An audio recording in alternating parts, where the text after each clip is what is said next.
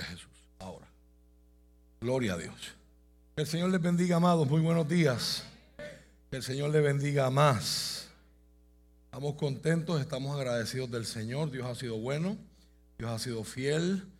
Qué alegría poderles saludar en esta mañana que nos regala el Señor para la gloria de Él. Este es el día que hizo el Señor, dice el salmista. Por tanto, nos alegraremos y nos gozaremos en Dios. No en nuestras circunstancias, no en nuestro pasado, no en nuestra fuerza, no en nuestras habilidades. Nos gozaremos y nos alegraremos en Él. Él es razón suficiente para estar alegres. Él en nuestra vida es razón suficiente para cantar, para dar gloria a Dios, para alabar al Señor, porque el Señor ha sido bueno, porque para siempre es su misericordia. ¿Cuántos tienen razones para dar gracias a Dios en esta mañana? Gloria al nombre de Jesucristo. Hay tantos motivos para dar gracias a Dios. Esta mañana yo tengo unos cuantos, comenzando con los hermanos que, Dios les ha dado el privilegio de celebrar cumpleaños y aniversarios en los pasados días, comenzando con nuestro hermano Wiso, uno de nuestros guitarristas, que cumplió años el pasado 19 de julio, nuestro hermano Francisco Caratini. El miércoles pasado tuve la oportunidad de llegar allá al barrio Cañaboncito, en Caguas, casi por allá. El GPS me tiró para Sidra primero y después. Pero allí es donde está, allí donde viven los papás de nuestra hermana Brenda Arroyo, que probablemente esté viendo esto. Eh, y su esposo, ¿verdad? Francisco se está quedando allá con ella, ¿verdad? Y están pernoctando allá. Es más fácil para todos, ¿verdad? Hacerlo así. Y cuando llegué al cuarto y le pregunté a Brenda, ¿cómo estás? Me dijo, mejor de lo que merezco.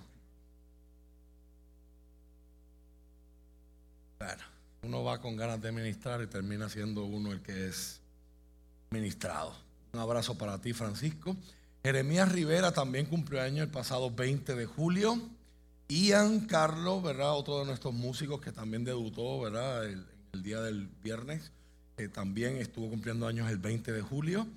Yeslian, ¿verdad? Yesli, como le conocemos, la esposa de Giovanni, cumpleaños el 22 de julio. Nuestro hermano Gerardo Sánchez, uno de nuestros técnicos de sonido, estuvo cumpliendo años el 23 de julio, al igual que Víctor Ortiz, el esposo de nuestra hermana Joana. También ella está hospitalizada, ¿verdad? Eh, desde el pasado jueves. Está hospitalizada y por la escasez de camas que hay, está en una unidad de COVID en el Lima de Caguas y por estar en esa unidad, eh, como dicen los mexicanos, pinche COVID, ¿verdad? Pues no, no, puede recibir visitas, no podemos verla. Así que se me ocurrió que quién sabe si ahorita le mandamos un video, ¿verdad? Y le hacemos una bulla le enviamos, ¿verdad? Un abrazo fuerte. Se lo enviamos por WhatsApp, ya que no puede recibir visitas donde está. Silvia, la esposa de nuestro hermano José Navarro y miembro de nuestros Ujieres, cumplió años el pasado 25 de julio. Elimar Mejías cumplió el pasado 26. Brenda Omi Serrano cumplió años el 27 de julio. Y nuestra hermana Ana, una de nuestras mujeres también, cumplió años el pasado 27 de julio. Un aplauso para todos ellos. Damos gracias a Dios por sus vidas. Qué bendición. También en esta semana tenemos cuatro parejas que han tenido la bendición de celebrar aniversario de boda nuestro hermano Gerardo y nuestra hermana Mariluz cumplieron aniversario de casados, creo que fueron 18, 17 por ahí. Eh, eh, bueno, ya lo hice contenta, eso es buena señal, ¿verdad? Algo está haciendo bien Gerardo, ¿verdad? Eh, el pasado 24 de julio, nuestros hermanos Luis Algarín y su esposa Barlín cumplieron aniversario de bodas el pasado 26. Feliz aniversario. Nuestra hermana Madeline y su esposo Randy cumplieron nueve años de casados, ¿verdad? Esta semana pasada, el 27 de julio, ¿verdad? Y en el día de ayer, nuestra hermana Maritza y nuestro hermano Ángel Lazú estuvieron también cumpliendo aniversario de boda. ¿Se pueden decir los números de cuántos son? 39, casi nada, casi nada. Nos alegramos junto a ustedes. Nos alegramos junto a ustedes, ¿verdad? Y último, pero no menos importante, eh, nuestra congregación, nuestra iglesia, el pasado viernes 29 de julio, día como hoy, eh, un día como el viernes, mejor dicho, hace 32 años atrás, a las 9 y 30 de la mañana se llevó a cabo el primer servicio de la iglesia Renuevo Justo. Así que eh, las ocasiones de aniversario son oportunidades para uno mirar atrás. Y, a los que no han estado en todo el recorrido, a veces es importante mirar atrás y recordar que tenemos una historia, que Dios nos ha insertado en una historia y que esa historia ya no solamente es de los que estuvieron al principio, sino que al yo ser parte de esta congregación, yo ser parte de esta familia, yo ser parte de esta comunidad de fe, pues eso se convierte en mi historia. Es una historia que es importante que usted la conozca y yo le pedí hoy, hoy cuento con la ayuda de, del ministerio ¿verdad? de allá de proyección y audiovisuales, que me ayuden con unas fotitos, ¿verdad? ¿Cómo empieza la iglesia Renuevo Justo? Ese que está ahí era mi Señor Padre. Muchos de ustedes lo escucharon de él o lo conocieron si son de Humacao. El doctor Torres Avilés, Rafael Torres Avilés, era un ginecólogo obstetra, una práctica muy exitosa en el pueblo de Humacao. Y el Señor lo llama a él junto a su esposa, eh, Yasmín Sacur Martínez, una psicóloga clínica, que también pues Dios le había permitido eh, grabar un disco, con los que estuvieron el viernes. la primera canción que, pusimos fue la canción Toma mis pasos, ¿verdad? Eh, de, ese disco. Eh, el Señor los llama de una forma muy sobrenatural. Yo puedo dar testimonio de ellos porque yo soy el hijo mayor de esta familia. Eh, en un tiempo donde no habían color IDs, un tiempo donde eso no existía, ese tipo de tecnología, por lo menos para los mortales, para la gente normal, los civiles, no estaba disponible. Quizás el ejército sí la tenía. Pero eh, yo recuerdo lo que es eh, un 1 de enero de año 1988-89. mi mamá coge el teléfono que está sonando en la casa y cuando termina de hablar, eh, engancha llorando y mi papá se asusta y dice, ¿qué pasó? Y mamá comienza a contarle y, me, y le dice, me acaba de llamar una mujer de Nahuabo y me dijo, yo no sé, yo, yo no sé quiénes son ustedes y ustedes no saben quién soy yo, pero yo estaba orando y Dios me dijo que marcara este número. Y le dio los nombres de ellos, le Dios los está llamando ustedes dos a plantar una iglesia, a abrir una iglesia. Mi papá recibía gente en su consultorio médico y cuando empezaba a hacerles las preguntas para el historial médico, que es una de las partes más importantes de la visita, las mujeres lo paraban en seco y le decían, yo no vine aquí para que usted me chequee, yo vine aquí para decirle de parte de Dios. Esas eran palabras, Dios teniendo un trato certero y directo con ellos. Ellos se formaron en una iglesia evangélica eh, que, ¿verdad? Por, por estar dirigida por un hombre que perdió el foco, ¿verdad? Y, y comenzó a hacer cosas muy incorrectas. Es un ejemplo muy reflexivo para, para mí, para mi familia. Esa iglesia ya no existe en el pueblo de las piedras, solo quedan sus ruinas. Este, pero allí Dios los formó, allí Dios los permitió, les permitió aprender lo que se debe hacer y lo que no se debe hacer. Y el Señor pues los llama y un 29 de julio de 1990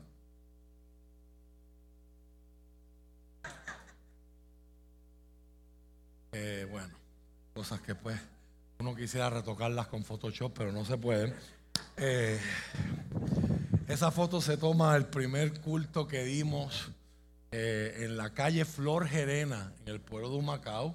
Los que son más recientes quizás recordarán la práctica del fenecido también ginecólogo, el doctor Rivera Arocho, eh, en, el, en el edificio donde, donde él tenía. Ese edificio era de mi papá, ahí estaba la oficina de mi papá. Mi papá le, prende, le, vende a él su práctica médica y todo lo demás. Eh, cuando ya estaba eh, bastante enfermo de cáncer. Eso fue un 29 de julio de 1990. Varios meses más tarde, en el mes de octubre, el día 15, el día que mi papá cumplía años, le dan la noticia de que la, bola, el recrecimiento que le había salido en, el cuello, era un tumor canceroso. Y por ahí comienza eh, un viaje de fe, un viaje de sufrimiento, un viaje de muchas preguntas y cuestionamientos, ¿verdad? pero que iba a marcar la identidad de quiénes somos como iglesia. El, el, texto que Dios les da y el que se basa su nombre, ahí usted tiene fotos ¿verdad? de la oficina médica convertida en templo, donde ese culto inaugural quizás hubieron unas 30 personas o menos, no cabía mucha gente en esa oficina. Nuestro hermano Rey, nuestra hermana Delia, ¿verdad? Les pueden contar. No le pregunten a Rey Emil estaba yo creo que en brazos apenas o todavía no existía, ¿verdad? O ver no existía, ¿verdad? Eh, Rey Emil estaba bebé. Eh, pero ellos le pueden contar, ¿verdad? Cuán apretados estábamos allí. Eh, y bueno, haciendo la historia larga corta, ¿verdad? Mi papá fallece un 29 de mayo de 1994, pero fue algo bien interesante porque mientras el cuerpo y la salud de mi papá se iban deteriorando, la iglesia iba creciendo y Dios iba haciendo grandes cosas. Este fue el segundo local. Me imagino que esa gente que usted los ve ahí, no sé si usted los conoce. Esa fue la primera boda celebrada en nuestra iglesia. Y hace unos días atrás ellos celebraron sus 30 años de aniversario, ¿verdad? Nuestro hermano José y nuestra hermana Linet. Eh, eh, ese fue el segundo local donde estuvimos, Una vez que la iglesia creció, era un local que quedaba frente al antiguo CRES, cerca de la plaza de recreo en Humacao. Eh, y pasaron cosas allí bien interesantes. los que estuvieron el viernes, Maribel contaba un testimonio de un hombre que el Señor libertó a través de la alabanza, subió completamente intoxicado, eh, atado, oprimido por el enemigo, eh, drogas, alcohol y tantas otras cosas más, envuelto en el satanismo y tantas otras cosas más. Dios hizo una transformación tan poderosa en él, Dios lo salvó y con los talentos que había dado, él talló en madera el escudo que usted ve ahí. El, Ahí, en cada parte del altar hay un elemento que, grita restauración, que grita lo que más tarde se convertiría en la visión de este lugar, ser un lugar de nuevos comienzos. Cuando mi papá fallece, de eso que usted ve ahí, donde estamos usted y yo hoy, solamente había la zapata construida y la pared de atrás, lo que sería la pared del altar. Y mucha gente que pensaba que la, razón por la que el terreno se compró, que por la que la iglesia se estaba construyendo, era, ¿verdad?, por la capacidad económica de mi papá. Y muchos se preguntaron, ¿se podrá lograr ahora? ¿Se podrá continuar adelante ahora que el doctor ya no está vivo, aunque papi para ese tiempo ya no trabajaba como doctor? Dios le dio una fuerza tremenda. Mi mamá siempre pastoreó con mi papá pero aquel era un tiempo donde usted ver mujeres pastoras no era muy frecuente.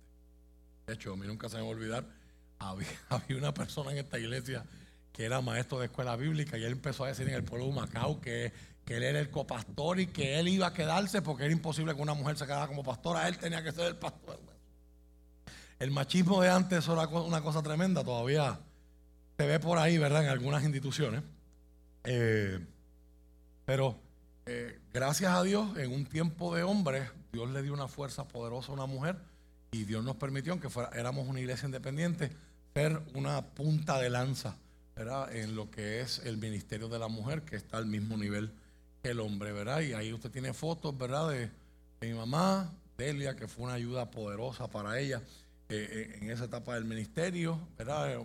Si usted se fija más allá y usa el 2020 en la foto anterior, pues usted puede ver algunos de los miembros originales del equipo de adoración de los, de los que quedamos, ¿verdad? Por ahí está FIFA en el medio, a la derecha. Hay alguien ahí con la camisa de Chicago Bulls, que bueno, yo usted, se, supone que usted no necesita mucho. Solo imagínese ponerle pelo a esta cabeza y usted, y usted ya lo encuentra, ¿verdad? Por ahí está Gaby, por ahí está Marilú, por ahí está Giselle, eh, Gerardo y también está cantando en la parte de atrás. Pero Fuimos, fuimos los jóvenes de la iglesia que nos levantamos en adoración sin tener conocimiento musical, pero dependiendo del Señor.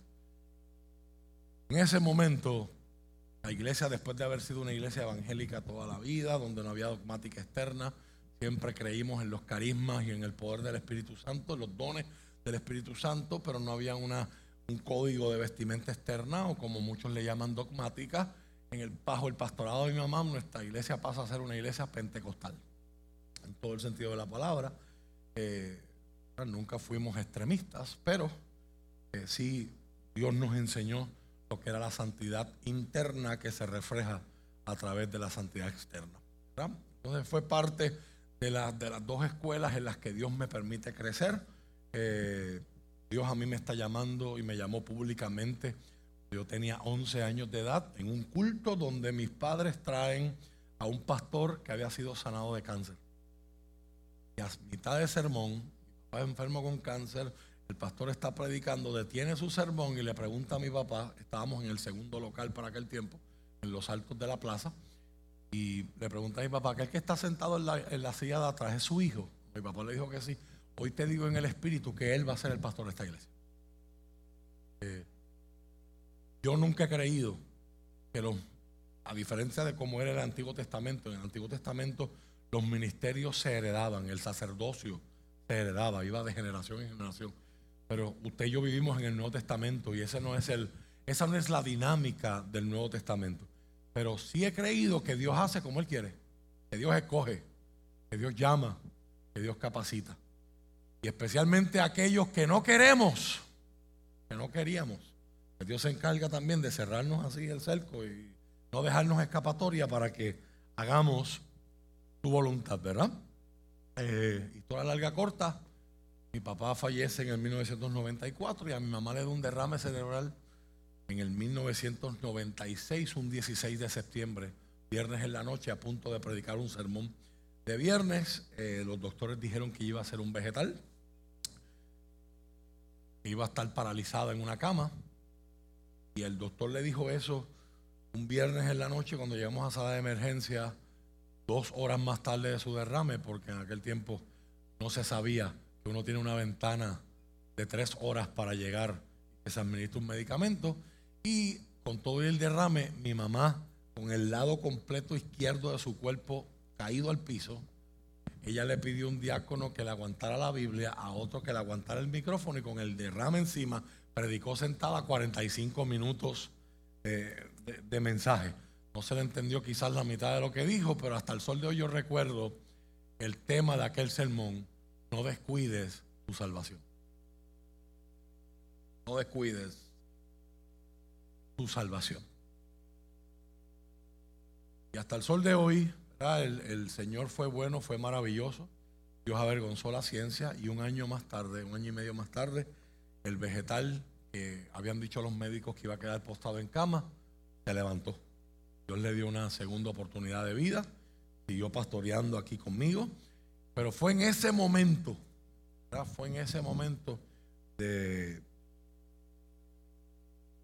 crisis y de transición donde habían sido tantas las palabras públicas de forma profética de parte del Señor a mi vida, en, privado y en público, que la misma congregación está, ¿qué tú vas a hacer? A ti el Señor te está llamando. Y bueno, pues yo empecé así con las muelas de atrás, como uno dice, este, bueno, es que la pastora está en casa, la pastora está viva, hay pastora, tú sabes, yo, yo voy a predicar los domingos y voy a estar pendiente de las cosas, ¿verdad? Y ahí empiezo a, a exponerme a la vida pastoral, que te llamen a las 3 de la mañana porque hay un demonio en la casa.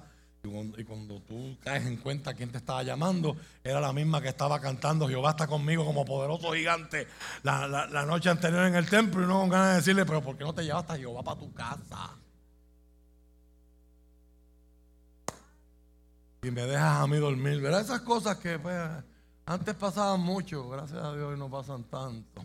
Pero, pero, de vez en cuando pues uno se da sus amanecidas, ¿verdad? El ministerio pastoral usted sabe que es 24/7 y eso lo hacemos con gozo. Y esto es lo interesante, yo empiezo a hacer esas cosas que parecen inverosímiles. El Señor empieza a transformar mi corazón y yo empiezo a encontrar placer en el privilegio de acompañar a la gente en sus procesos de dolor, en el privilegio de acompañar a la gente en un funeral, en el privilegio de acompañar a la gente en una cama de hospital, en el privilegio de escuchar gente que quizás me dobla la edad pero se atreven a, confiar y abrir su corazón para buscar un consejo porque entienden que la palabra de Dios es lámpara a nuestros pies y lumbrera a nuestro camino. Y aunque la palabra venga a través de un jovencito en aquel tiempo que fuera dos veces menor que ellos, Dios les podía hablar. Comenzamos a exponernos esa, esa experiencia, dar, siendo soltero, dar consejos a matrimonio. Porque el que escribió todo sobre el matrimonio era soltero también, el apóstol Pablo. Así que la palabra de Dios tiene cosas que decirnos que son relevantes a nuestra vida. Y empecé diciendo no y terminé diciendo, Señor, hágase tu voluntad y no la mía. No sé si queda alguna foto que, quieras mostrar, ¿verdad? De las que te envié. Eh, esa, esa, ha sido la, la historia de Renuevo Justo. Renuevo Justo viene de un verso en Jeremías capítulo 23, verso 5, que dice, que aquí vienen días, dice Jehová, estoy citando en la Reina Valera 1960, donde le levantaré a David un renuevo justo y reinará como rey, el cual será dichoso, hará juicio, justicia en la tierra. Eso es lo que se conoce como una profecía mesiánica, una profecía que anuncia la llegada del Mesías. ¿En qué contexto? La, Jeremías dice que Dios le va a levantar a David. ¿Quién era David? El rey David que usted conoce de la historia, el mejor rey que tuvo Israel en su historia. Y Dios le había prometido a David que nunca faltaría un descendiente de su casa que estuviera en el trono para servirle y servir a su pueblo. Sin embargo, por causa del pecado de Israel, la dinastía de David se perdió, la dinastía de reyes se, perdió, hubo cautiverio y exilio babilónico, Israel pasó de manos en manos, te he escuchado esa historia otras veces en esos 400 años de silencio, de los babilonios a los medos, a los persas, a los griegos, a los egipcios, a los seleucidas y por ahí para abajo hasta que eh, el general Pompeyo en el año 63 antes de Cristo, ahora no me falla, conquista Palestina, conquista Israel para Roma. Pero había una profecía. Ese tronco que se cortó, esa es la palabra renuevo justo. Los que estuvieron conmigo en Israel pudieron tener una representación visual de eso. Si usted ve un árbol de oliva en Israel, usted va a ver que en, en la forma en la que ese árbol crece, las raíces siguen creciendo por encima del suelo, encima del tronco, y se siguen como enrollando.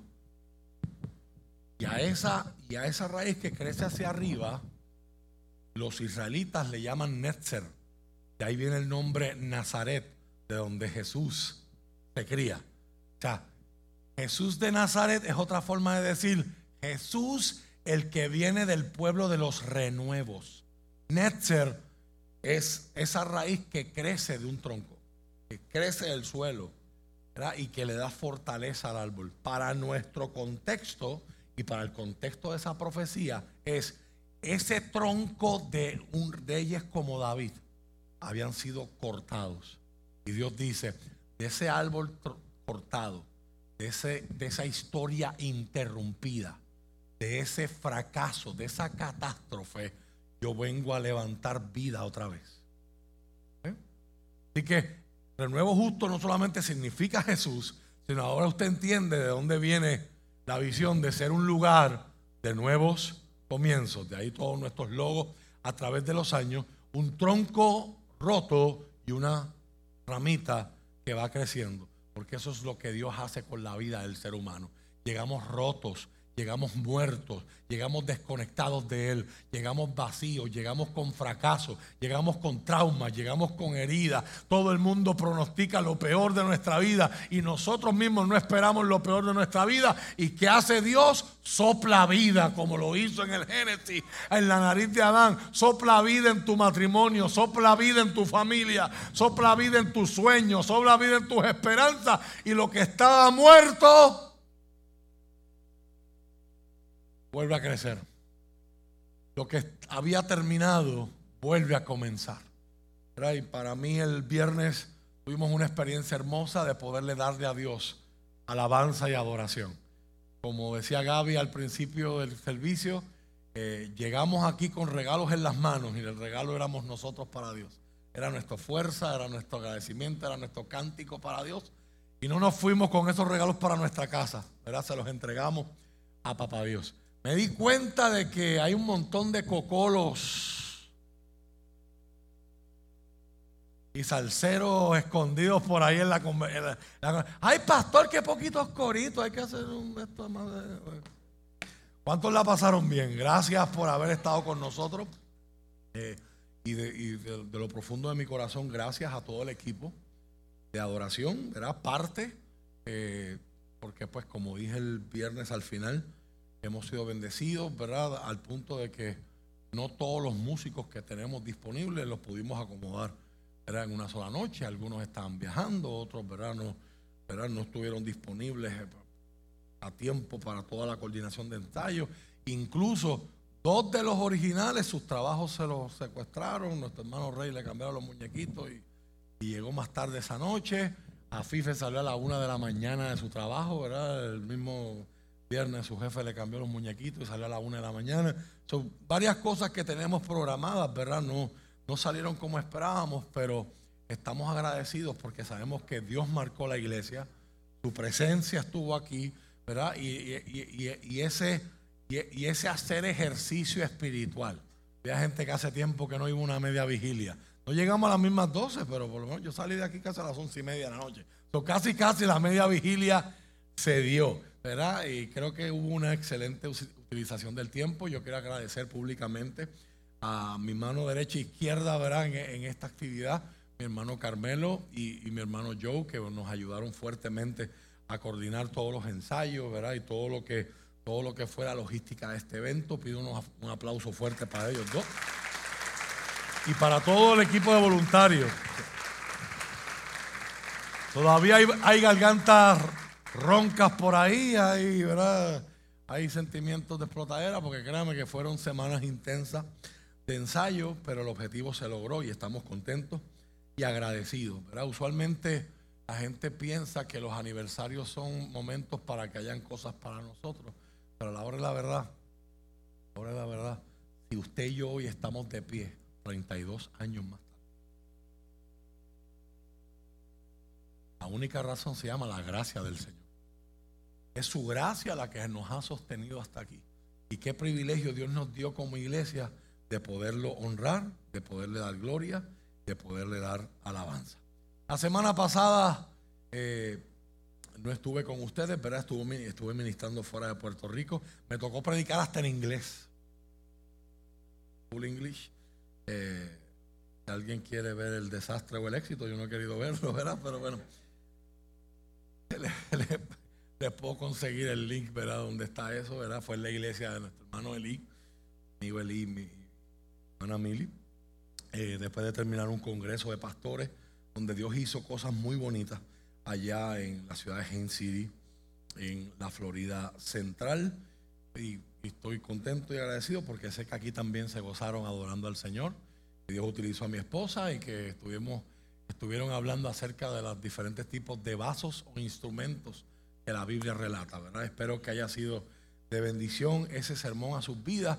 Y les pido por favor que se unan a nosotros a orar este próximo sábado tenemos un evento muy importante que se va a llevar aquí. Las facilidades de la iglesia. Pero es iniciativa de Dios. Dios lo puso en el corazón de mi esposa. Se llevó a cabo por primera vez el año antes de la pandemia y después de la pandemia obviamente pues no se hizo. Y a principios de este año Dios le dio un sueño a una de nuestras hermanas aquí en la iglesia que ahora vive y trabaja en la Florida, Daisy, hermana Daisy Díaz, pastora Daisy Díaz. Y cuando ella nos comparte el sueño, todos estuvimos de acuerdo que el mensaje del sueño era que eso había, eso había que, volver a hacer.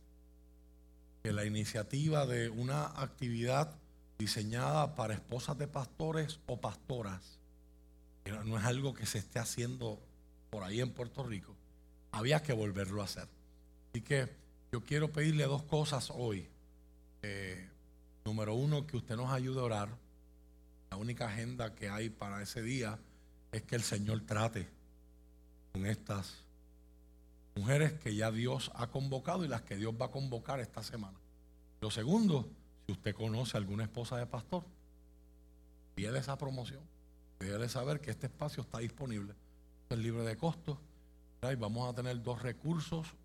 Eh, una de ellas ya usted la, la, conoce, la pastora Zenaida. Estuvo predicando aquí un culto de mujeres este año o el año pasado. Hace, unos, hace unos meses atrás. Eh, y la otra no ha estado nunca aquí, pero su esposo sí. El pastor Nando Steider le ha predicado a los hombres de esta iglesia muchas veces. Ella y su esposa, ambas tienen unos testimonios poderosos de sanidad. Ambas son pastoras, esposas de pastores, y sabemos que Dios las va a capacitar para traer una palabra que va a bendecir a estas mujeres que nos acompañen ese día. Así que le pido esas dos cositas. Si usted necesita la promoción, le escriba a mi esposa, mi esposa se la puede enviar, ¿verdad? Está en las redes también, yo, las voy a, yo la voy a estar compartiendo. Pero si usted conoce una esposa de pastor, si usted conoce a una pastora, hágale llegar esto. ¿verdad? Que hay una oportunidad del Señor y hay una cita de Dios para, para ellas aquí. Amén. Vamos a la palabra del Señor, libro de Job. Libro de Job, capítulo 19. Verso 23.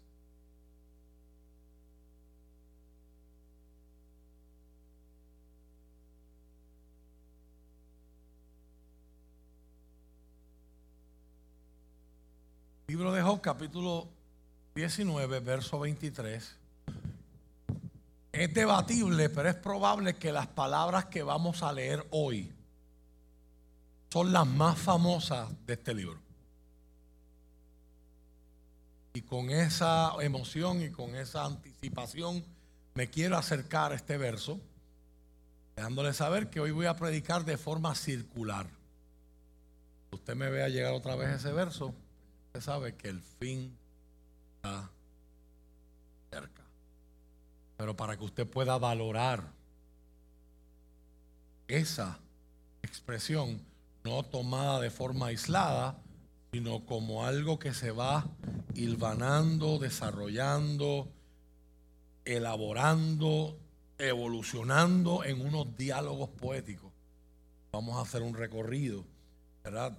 Un resumen de los capítulos que le anteceden para que con la ayuda del Espíritu Santo podamos tener iluminación del texto, podamos recibir una palabra que nos afirme en medio de nuestras experiencias de inseguridad o desorientación en la vida. Amén. Libro de Job, capítulo 19, verso 23. Si usted lo tiene, me dice amén.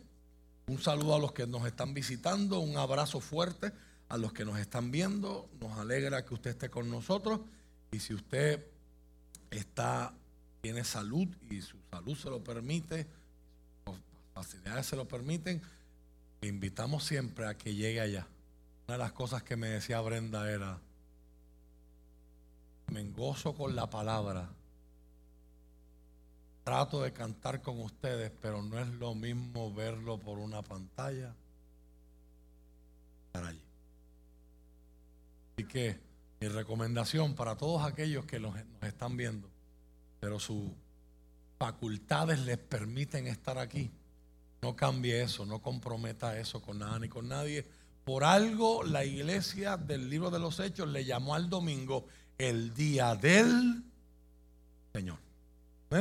Hay, una, hay una bendición eh, que no se puede siempre explicar con palabras de adorar junto a la comunidad de fe. De hecho, la adoración nunca fue diseñada para hacer algo individual. Usted mira la adoración en la historia bíblica, la adoración siempre es corporativa, siempre es comunitaria yo hago, yo tengo mi devoción individual en secreto, pero la idea de unirnos como un solo pueblo, el que tiene de más y el que tiene de menos, el que está pasando alegría y el que está llorando, el que se siente solo y el que está acompañado, el que sabe y el que no sabe, la mujer y el hombre, el bárbaro y el esclavo y el libre, juntos cantando al mismo Dios que para todos, en todos los momentos de la vida, sigue siendo la única fuente de seguridad y esperanza. Amén. Dice la palabra del Señor en el nombre del Padre, del Hijo y del Espíritu Santo. Oh, que mis palabras fueran grabadas. Oh, que quedaran escritas en un monumento, talladas con cincel de hierro y rellenas de plomo y labradas en la roca para siempre. ¿Qué es tan importante? ¿Qué es tan esencial como para tallarlo en el hierro? ¿Qué es tan importante si quizás la Biblia estuviera traducida a puertorriqueño? O si se subiera a la nube y estuviera con cuatro backups en el disco duro. O sea, la esencia de esto es lo que yo voy a decir. Más vale que no se borre. A la conclusión que he llegado, más vale que no se me olvide. Verso 25, pero en cuanto a mí, sé que mi redentor vive. Y un día por fin estará sobre esta tierra. Y después que mi cuerpo se haya descompuesto, todavía en mi cuerpo veré a Dios. Yo mismo lo veré. Así es, lo veré con mis propios ojos. Este pensamiento me llena de asombro. Padre, gracias por tu palabra. Gracias por la bendición de leerla. Gracias, Señor, por el bálsamo que ella ofrece a nuestras vidas. Señor, qué alegría el ver el efecto en la gente de tu palabra, el encontrar tantas personas escribiendo en las redes y saludando en sus trabajos y los diferentes testimonios que hemos recibido de gente diciéndole a sus familiares, compañeros de trabajo, cuando le preguntan, ¿cómo estás? Estoy mejor de lo que merezco. Señor, hoy nos abrimos a ti te pido, Espíritu Santo, que ilumine en nuestras, en nuestras mentes el texto bíblico, el texto sagrado. Que podamos entenderlo, Señor. Que podamos comprender lo que Él implica y significa. Pero que no se quede ahí, Señor. Que así como Job está diciendo que esa verdad se grabe, se talle en hierro, se talle en un lugar que no pueda ser borrado de forma permanente. Señor, que el mensaje de tu palabra cree en nosotros convicciones permanentes. Convicciones, convicciones que duren, que perduren, aunque sea contrario incómodo a las circunstancias y el mundo que estamos viviendo. Pedimos, Señor, ruego por determinación y valor para que nuestra vida y nuestra mente se puedan alinear con la dirección en la que apunta tu palabra.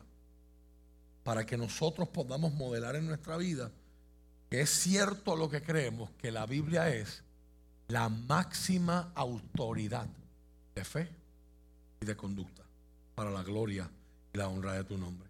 Como decía el salmista, sean gratos ante ti los dichos de mi boca. La meditación de mi corazón cada día, Señor.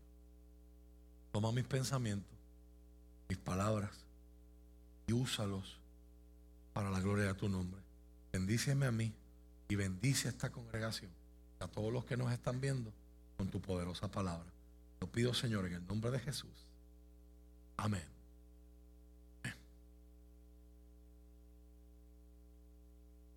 Dígale al que está a su lado, seguros.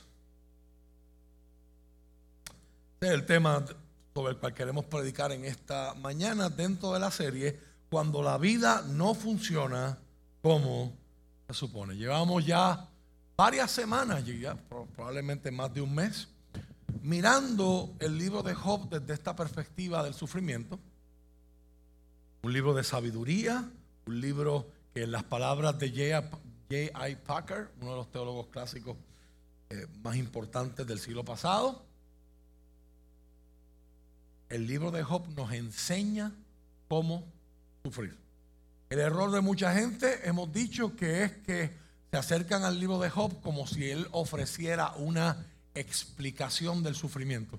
El que busque una explicación del sufrimiento en el libro de Job terminará frustrado y desilusionado, porque ese no es la meta del libro de Job. El libro de Job, por encima de las perspectivas que habían en su tiempo y en el nuestro, porque la palabra de Dios sigue siendo tan efectiva hoy como cuando se escribió miles de años atrás. Por encima de las diferentes perspectivas ante el dolor, mencionamos en el desarrollo de esta serie ¿verdad? Que en el caso de nuestra cultura occidental, donde los valores son la libertad, el individualismo, el materialismo, la comodidad, que eso le hemos hecho copy-paste de la cultura griega, el sufrimiento no tiene sentido, no tiene razón de ser. El sufrimiento es solamente una interrupción. Por lo tanto, nuestro acercamiento al sufrimiento es evitarlo. Aunque eso nos haga gente más débil. Aunque eso nos haga gente menos preparada para las realidades de la vida. Lo evitamos a toda costa y tratamos, una vez que nos encontramos en él, de manejarlo lo mejor posible. ¿Y cómo lo hacemos? Pues se lo dejamos a los expertos. Que los expertos nos digan.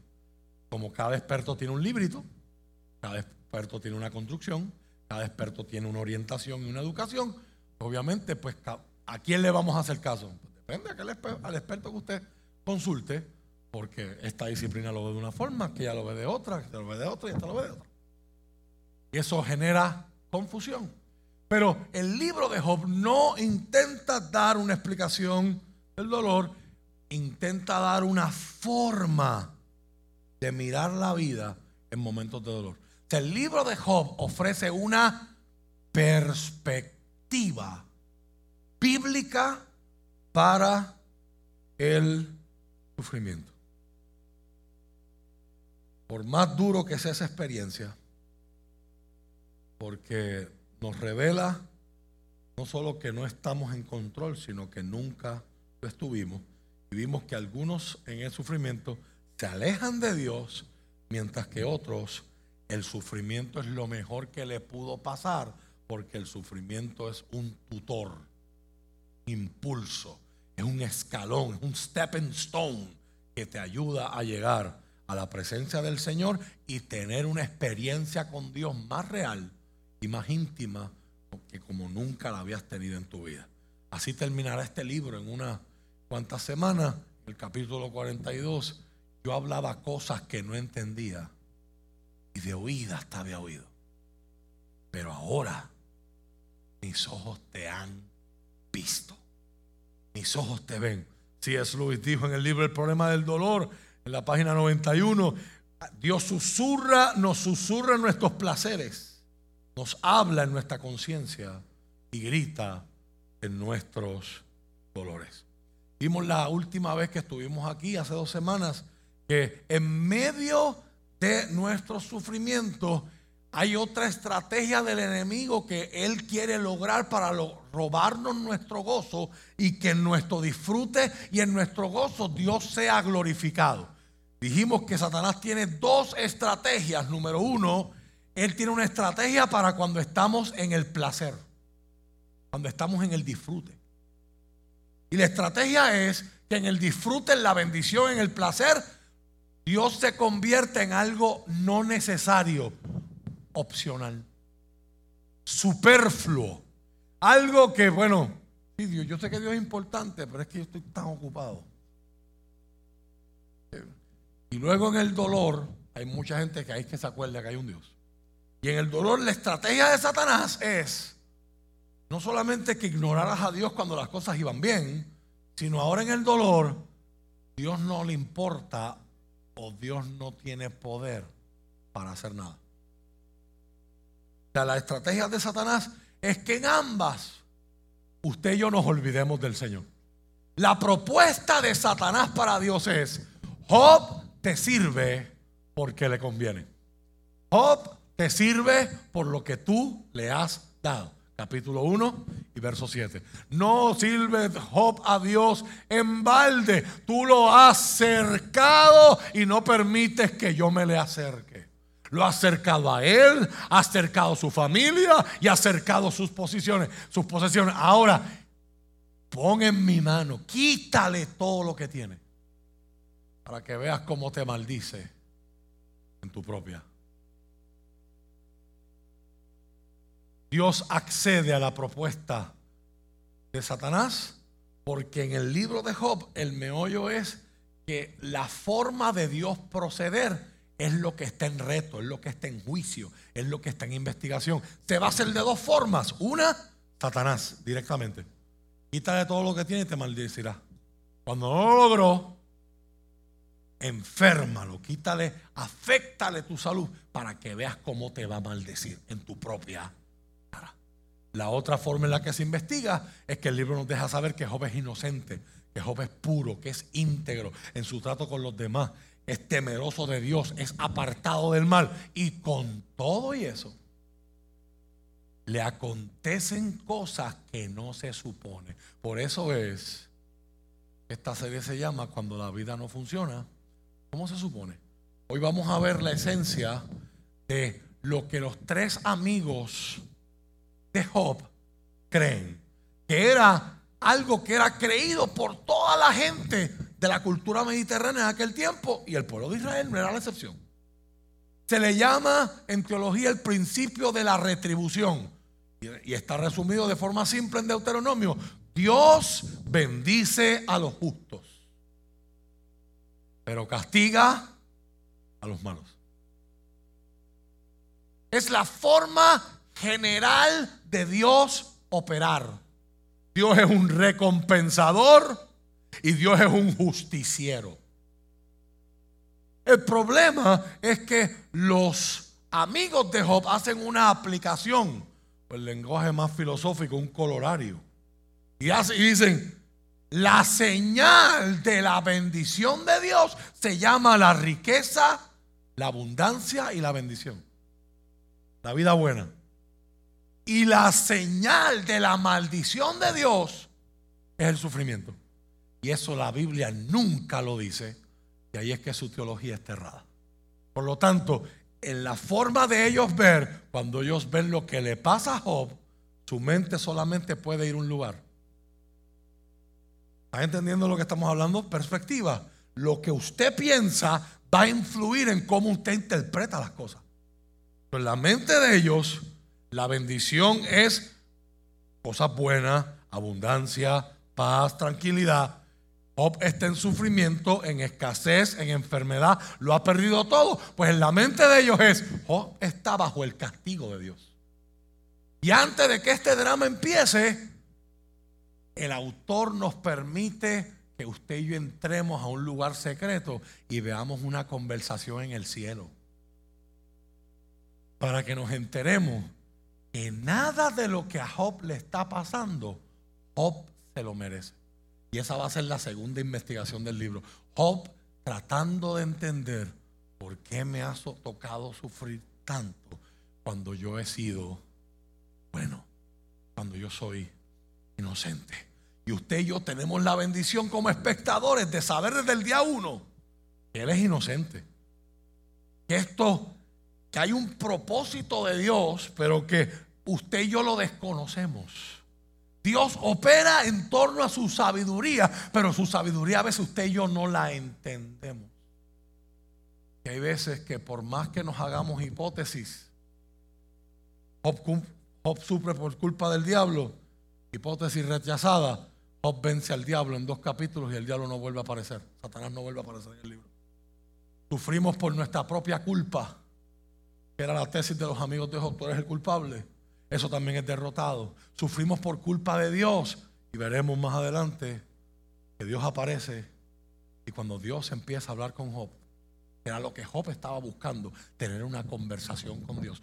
Dios viene a hablar con Job y Dios no menciona el tema del sufrimiento, del dolor, ni una sola vez. Por lo tanto, el porqué del sufrimiento queda en un misterio que aparentemente usted y yo no tenemos los suficientes gigabytes de RAM en nuestro cerebro para procesar.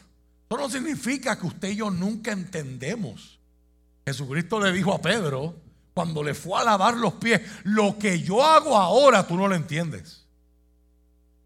Pero lo vas a entender después. ¿A cuántos le ha pasado que usted ha vivido experiencias de dolor y en el momento no las entiende? Pero más adelante usted mira atrás y uno dice, si en aquel momento se me hubiese dado lo que yo quería. En aquel momento aquel muchacho me hubiese dicho que sí, hubiesen dado aquel trabajo. ¿Cuán distinta sería mi vida? Si yo hubiese seguido con aquella pareja, si yo hubiese seguido con aquel muchacho, con aquella muchacha, ¿cuán diferente sería en el momento no lo entendemos. ¿Eh? Así que esto no es para disuadirle a usted de decir, ah, el pastor no quiere que yo pregunte por qué. No, Dios te dio una mente. Y Dios te la dio para que la uses. Y cuando algo nos está pasando, es normal que queramos entender el por qué. Ahora bien, hay veces que el por qué no viene instantáneamente. Y eso es una de las cosas que más a nosotros nos frustra. ¿Por qué? Porque hemos sido criados en cultura de microondas fast food y high speed internet. Por lo tanto, estamos acostumbrados a que las cosas yo las encuentro.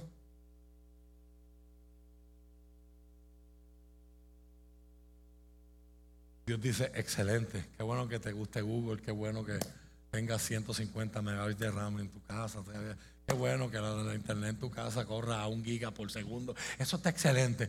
Conmigo vas a esperar. Y hay veces que vas a esperar a propósito. Y amaba Jesús, a Marta, a María y a Lázaro, dice Juan capítulo 11, y tan pronto recibe la notita, el que tú amas está enfermo, ¿qué le dice Jesús a sus discípulos? Vamos a quedar dos días más donde estamos. Había un porqué. Después encontramos el porqué. Pero en el momento, ¿qué hacemos nosotros? como Marta y María, Señor, si hubieses estado... ¿Qué están diciendo ella? No entiendo. No me hace sentido. Una de mis responsabilidades y uno de mis deberes como pastor es predicar orar y proclamar en tal forma que usted esté preparado en mente y en corazón para no maldecir a Dios el día de tu calamidad. Por lo tanto, yo trato con mi predicación de ser balanceado y de enseñarte a esperar lo mejor de Dios, pero a la misma vez estar preparado para enfrentar ese día que llamamos el peor. Fíjense que eso ocurre mucho en el Evangelio. Y eso yo le llamo equilibrio, le llamo balance. O sea, yo estoy esperando a Cristo cuando.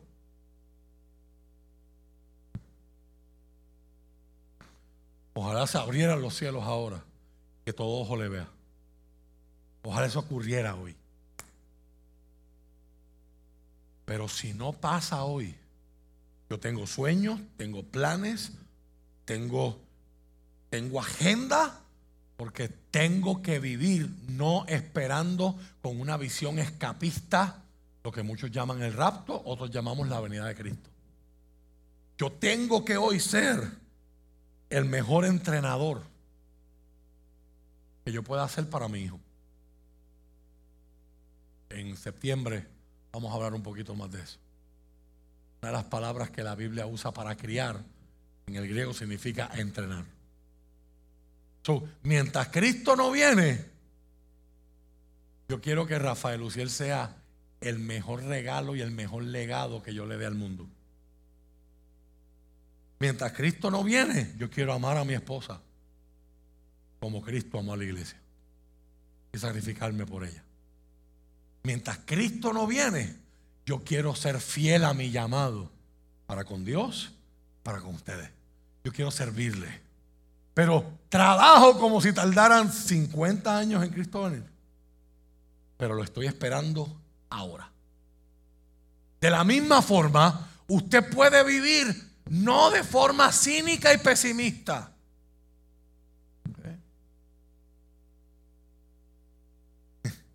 Viene a mi mente un personaje, una de las mejores películas de comedia que yo vi cuando era pequeño. Se llama Major League, era una película de béisbol. No sé cuántos aquí recuerdan haberla visto. En la parte 2 de esa película, la secuela, hay un, perso, hay un fanático del equipo, de los indios, ¿verdad? Que es el equipo de esa película. Él está frustrado con la franquicia. Y él se vira la gorra al revés y tiene una X en la camisa. Usa el uniforme. Va a todos los juegos. Pero para abuchar. Eh, el equipo empieza a ganar y los amigos se dan y dicen, they blow it on the playoff, lo, lo, van a dañar. ¿Cuántos han conocido gente así? gente que tiene la habilidad to sap you of all your energy Tú estás pompeado y hablas 30 segundos con ellos. Se va. Punto que a veces tú los ves, tú amas al Señor, tú, amas a la gente, pero tú lo ves por la góndola 4 y dices, me voy por la 25. Porque pues las experiencias que han vivido, su perspectiva de la vida es bien oscura, bien dark. Y esperan lo peor. Yo se encuentran a nadie y nadie dice, pues estoy trabajando, voy a abrir mi, Centro número 11. ¿Para qué? a la gente no le gustan las batidas esas y el megate ese ya no le gusta. Entonces, si ella los escucha y dice, ay, verdad, no voy a abrir nada. ¿Eh? Todos, hemos conocido gente así, ¿verdad? Ahora, importante, hay una línea bien fina. Porque hay gente que no le gusta escuchar consejos y no le gusta escuchar crítica constructiva. Lo que le gusta escuchar son focas. Ay, ay, están en el beauty allá. Yo estoy, yo estoy pensando dejar mi esposo porque yo vi a este muchacho en Tinder. Y entonces, si alguien le dice, si viene una amiga verdadera, le dice, vas a dejar un hombre bueno por alguien que ni siquiera conoce. Ay, tú siempre tan negativa. Eso no es ser negativa, es una buena amiga. Está el Señor hablándote y la está usando a ella. Hay que tener cuidado. Ya, yo estoy hablando de gente que su experiencia los ha dejado en un cinismo que ellos ya no pueden creer, ellos ya no pueden, ellos en vez de esperar lo mejor, esperan lo.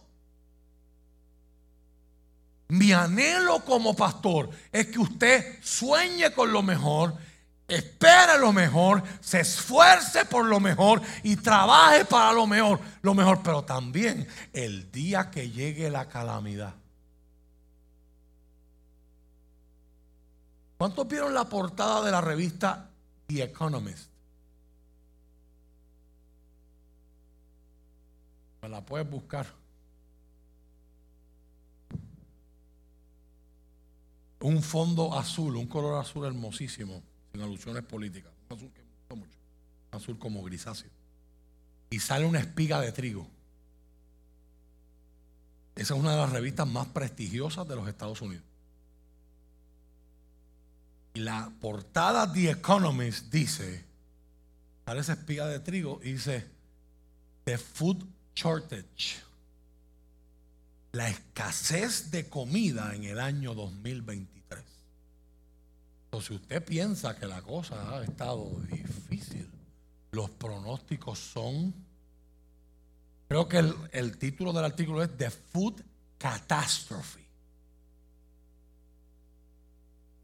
El 2023. Entonces, aquí es donde hace falta el balance. ¿Cuál es el balance? Corramos a escondernos todos y convirtámonos en doomsday preppers y vamos a hacer sótanos y vamos a, hacer ocho mil pailas de comida y no se habla más nada que las ocho mil pailas de comida. Eso es un extremo. Hay que vivir. Gente que darse viajes, pues si se pueden, se los dé. Ahora no con un préstamo para viajar. Arrópese. Donde ve. Mucha gente hoy tendrá que darle cuentas a Dios algún día. Muchos ministros y compañeros hoy tendrán que darle cuentas a Dios algún día porque solo enseñaron a la gente a esperar lo mejor. Este es tu año. Llega el 2023, este es tu año. Y llega el 2024, este es tu Y hay gente que le dice, pastor, pero yo llevo cinco años en esta iglesia, todos han sido mis años. Y sigo soltero, sigo jamona, sigo lo que sea, que la gente, esas boberías que la gente decía antes que no son bíblicas. Pastor, sigo endeudado y este te dice siempre que es mi año. Ahí está.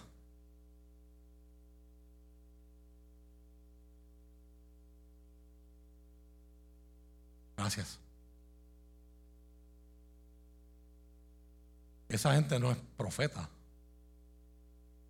Yo no, yo no voy a confiar ciegamente en eso, porque en todas esas editoriales hay una agenda política.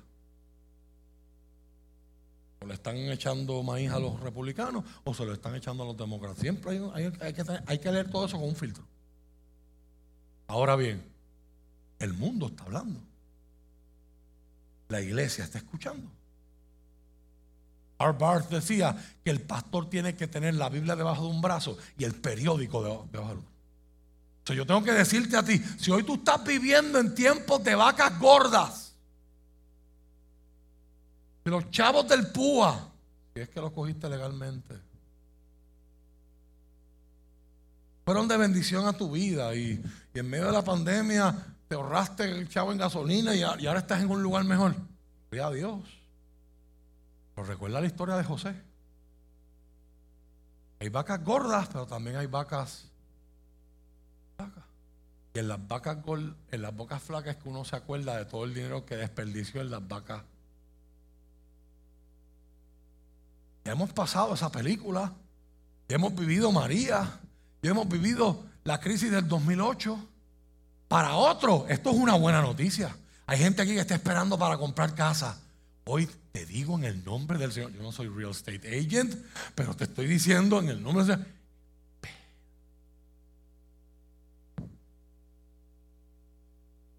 Mi sobrina se va a casar. Se quiere casar en un lugar que toda humanidad se quiere casar en, Puerto Rico, en un lugar precioso. Y no encontró la fecha que yo quería.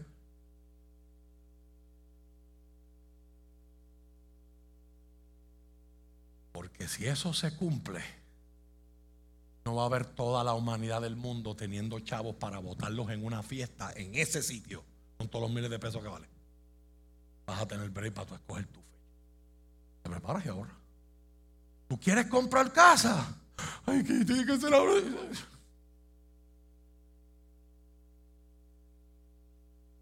Quizás la casa que, de, verdad vale 120 mil dólares, hoy la tienes que comprar en 180. Quizás de aquí a seis meses, esa misma casa vale 80. O si aguantas tus emociones es que yo la quiero, yo no quiero que nadie me la compre porque yo quiero esa. Si aguantas tus emociones. ¿Alguien quiere testificar? ¿Alguien le está hablando el Señor en esta mañana? Aleluya. Dios no nos ha dado un espíritu de cobardía, sino de poder, de amor y de dominio propio. Quizás si esperas, mañana te compras la casa de 200 mil, te la compras en 100. Todo le llega. Que sabe esperar. Así que el cristiano, el cristiano que es parte de esta iglesia, mi anhelo como pastor es que usted espere lo mejor, sueñe con lo mejor, planifique para lo mejor, se esfuerce para lo mejor. Pero también estás preparado para cuando llegue el día de lo peor. ¿Qué decía Pablo? Y decíamos la última vez que predicamos aquí. He aprendido a contentarme cualquiera que sea mi situación. Sé estar gozoso cuando estoy en abundancia. También sé estar gozoso cuando estoy en escasez. Sé alabar al Señor y gozarme en el Señor cuando tengo que comer. Y sé alabar al Señor y gozarme en el Señor cuando no he comido en todo el día. En todo y gracias a todos Dios me ha estado enseñando. Todo lo puedo. ¿En quién? No lo puedo en mi motivación. yo lo puedo todo porque yo soy un fajón. No, todo lo puedo en Cristo. Él es el que me da la fuerza. Yo no sé que usted está atravesando hoy. Yo no sé que usted está resistiendo. Yo no sé que usted está superando. Yo no sé que usted está soportando. Yo no sé que usted está enfrentando. Yo no sé lo que te está doliendo. Pero de algo sí yo estoy seguro. Yo estoy seguro de que Cristo es suficiente. Todo lo puedo en Cristo. Porque me fortalece. Mi anhelo como pastor es que en vez de usted maldecir a Dios, usted lo pueda adorar y bendecirlo como tu Padre soberano y libre, sin importar cuán intenso es tu luto o cuán profundo es el dolor que llegue a tu vida.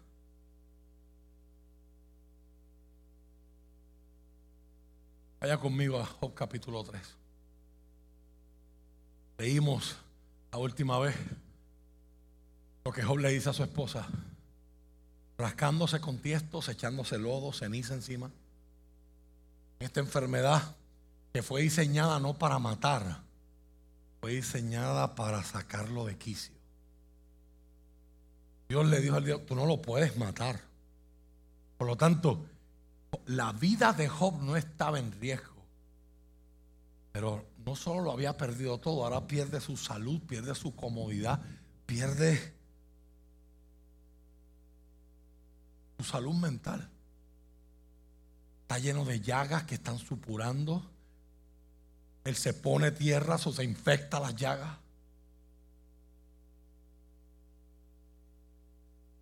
Voy a estar leyendo unos extractos de varios capítulos. Por favor, siga conmigo la lectura para que entienda el drama.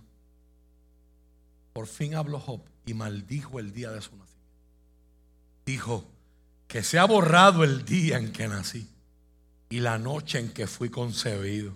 Que ese día se convierte en oscuridad y que se pierda aún para Dios en las alturas y que ninguna luz brille en él. Recuerda que esto es poesía. Mientras yo leía esto, yo decía, ¿cuánta gente de mi congregación va a encontrar aquí palabras para esos días donde nos sentimos bien mal y ni siquiera sabemos cómo decirlo?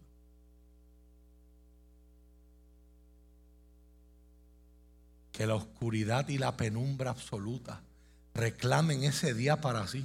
Que una nube negra lo ensombrezca y la oscuridad lo llene de terror. Que esa noche sea borrada del calendario y que nunca más se cuente entre los días del año ni aparezca entre los meses. Que esa noche sea estéril, que no tenga ninguna alegría. Que maldigan ese día los expertos en maldiciones, los que con una maldición podrían despertar al leviatán. Figura mítica de la antigüedad mediterránea, donde algunos apuntan y dicen, solamente en forma de teoría, que ese pudo haber sido uno de los famosos dinosaurios de la historia. No hay forma histórica de sustentar ese planteamiento. Que las estrellas de la mañana de ese día permanezcan en oscuridad que en vano espere la luz y que nunca llegue a ver la aurora. Maldigo ese día por no haber cerrado el vientre de mi madre, por haberme dejado nacer para despreciar toda esa desgracia. ¿Por qué no nací muerto? ¿Por qué no morí al salir del vientre?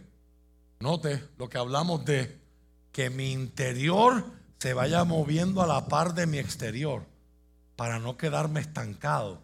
Job está siendo auténtico. Este es el Job que se raspó, se rasuró la cabeza. Este es el Job con el traje desgarrado. Este es un Job que no sería muy visto en muchas congregaciones. Porque la gente que habla así muchas veces es regañada. No digas eso. Hay que tener fe. ¿Sí o no? ¿Cuántos de ustedes han pasado por ese proceso. Usted está en la funeraria, está llorando y viene alguien a decirte, no llores. Dame dominio propio para no sacarla desde atrás. Se la merece desde atrás. ¿Para qué estamos aquí? No, no, pagamos aquí Toñito Flores para jugar brisca. Es que nos gusta tanto el quesito de papa. ¿Usted se acuerda de eso? Cuando las funerarias todavía daban cosas buenas. Antes de la pandemia, eso, de historia de esta predicación. Daron todas esas cosas, pero los precios siguen igual. Un saludo a todos los que nos ven. Un llamado de justicia. ¿Por qué me pusieron en las rodillas de mi madre? ¿Por qué me alimentó con sus pechos? ¿Por qué me lactó? Si hubiera vuelto a nacer, ahora descansaría en paz. Estaría dormido y en reposo. Descansaría con los reyes y los primeros ministros del mundo, cuyos grandiosos edificios ahora yacen en ruinas. Y está hablando de forma poética, pero está hablando de la muerte como el equalizer. Puede ser un donadie o puede ser un príncipe que hizo grandes edificios y grandes pirámides. Y a la hora de morirse,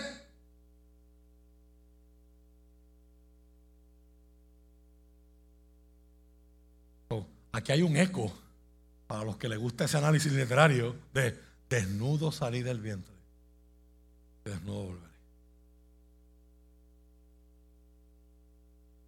Descansaría junto a príncipes ricos en oro, cuyos palacios estuvieron llenos de plata.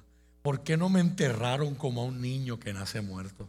Como a un niño que nunca vivió para ver la luz. Pues una vez muertos, los malvados no causan más problemas y los cansados encuentran reposo. Aún los cautivos están allí y el esclavo se libera de su dueño.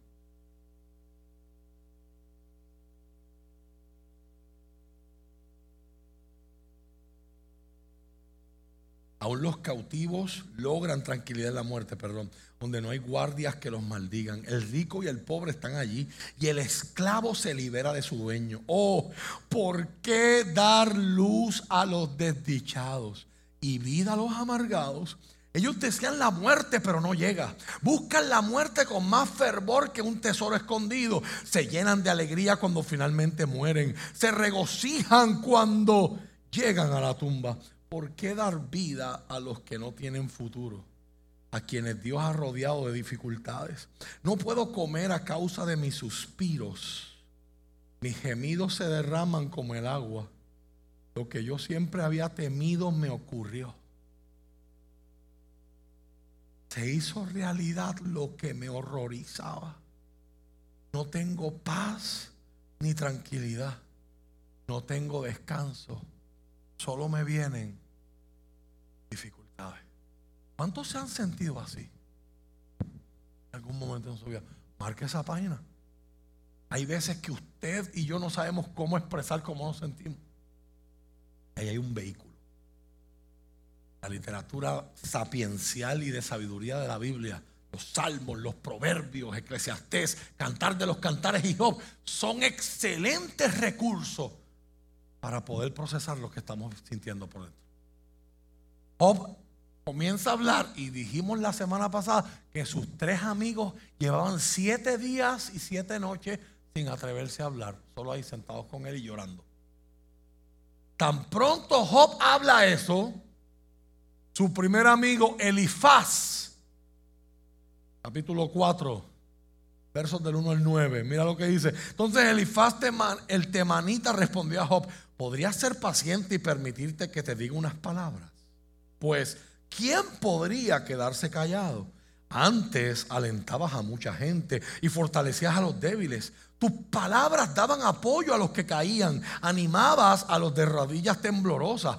Sin embargo, ahora que las desgracias te acosan, te desanimas, te llenas de miedo cuando te afectan a ti.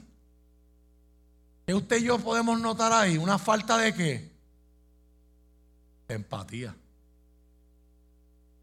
Y usted va a notar que mientras más sigamos adelante en el libro, más rush, más drástico, más hiriente, más abrasivo son las palabras de aquellos que supuestamente llegaron para acompañar y consolar. Lo que nos da una lección muy importante a nivel teológico y práctico a veces no es tener la respuesta. A veces lo más importante es ser empático. Hay gente que cree tener la respuesta. Ellos pensaban tener la respuesta. embargo, su respuesta, su respuesta lo que van a hacer es herir a Job. Empeorar su situación. Si la situación de, de Job es mala, se pone peor por aquellos que vienen a apoyarlo. Una lección para todos nosotros. Cuidado con quien te rodeas.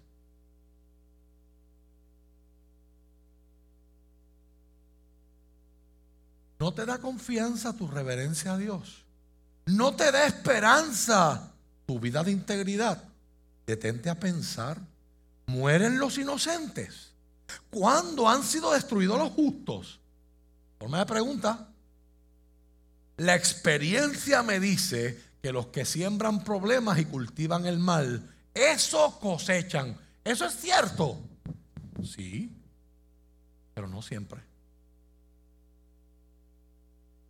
Yo creo que usted entienda, y le estoy presentando esto, este sampler como un ejemplo de, ellos tienen verdades que sueltas, son ciertas y funcionan, son principios que funcionan casi siempre o la mayor parte del tiempo, pero hay veces que la vida no funciona. No se supone.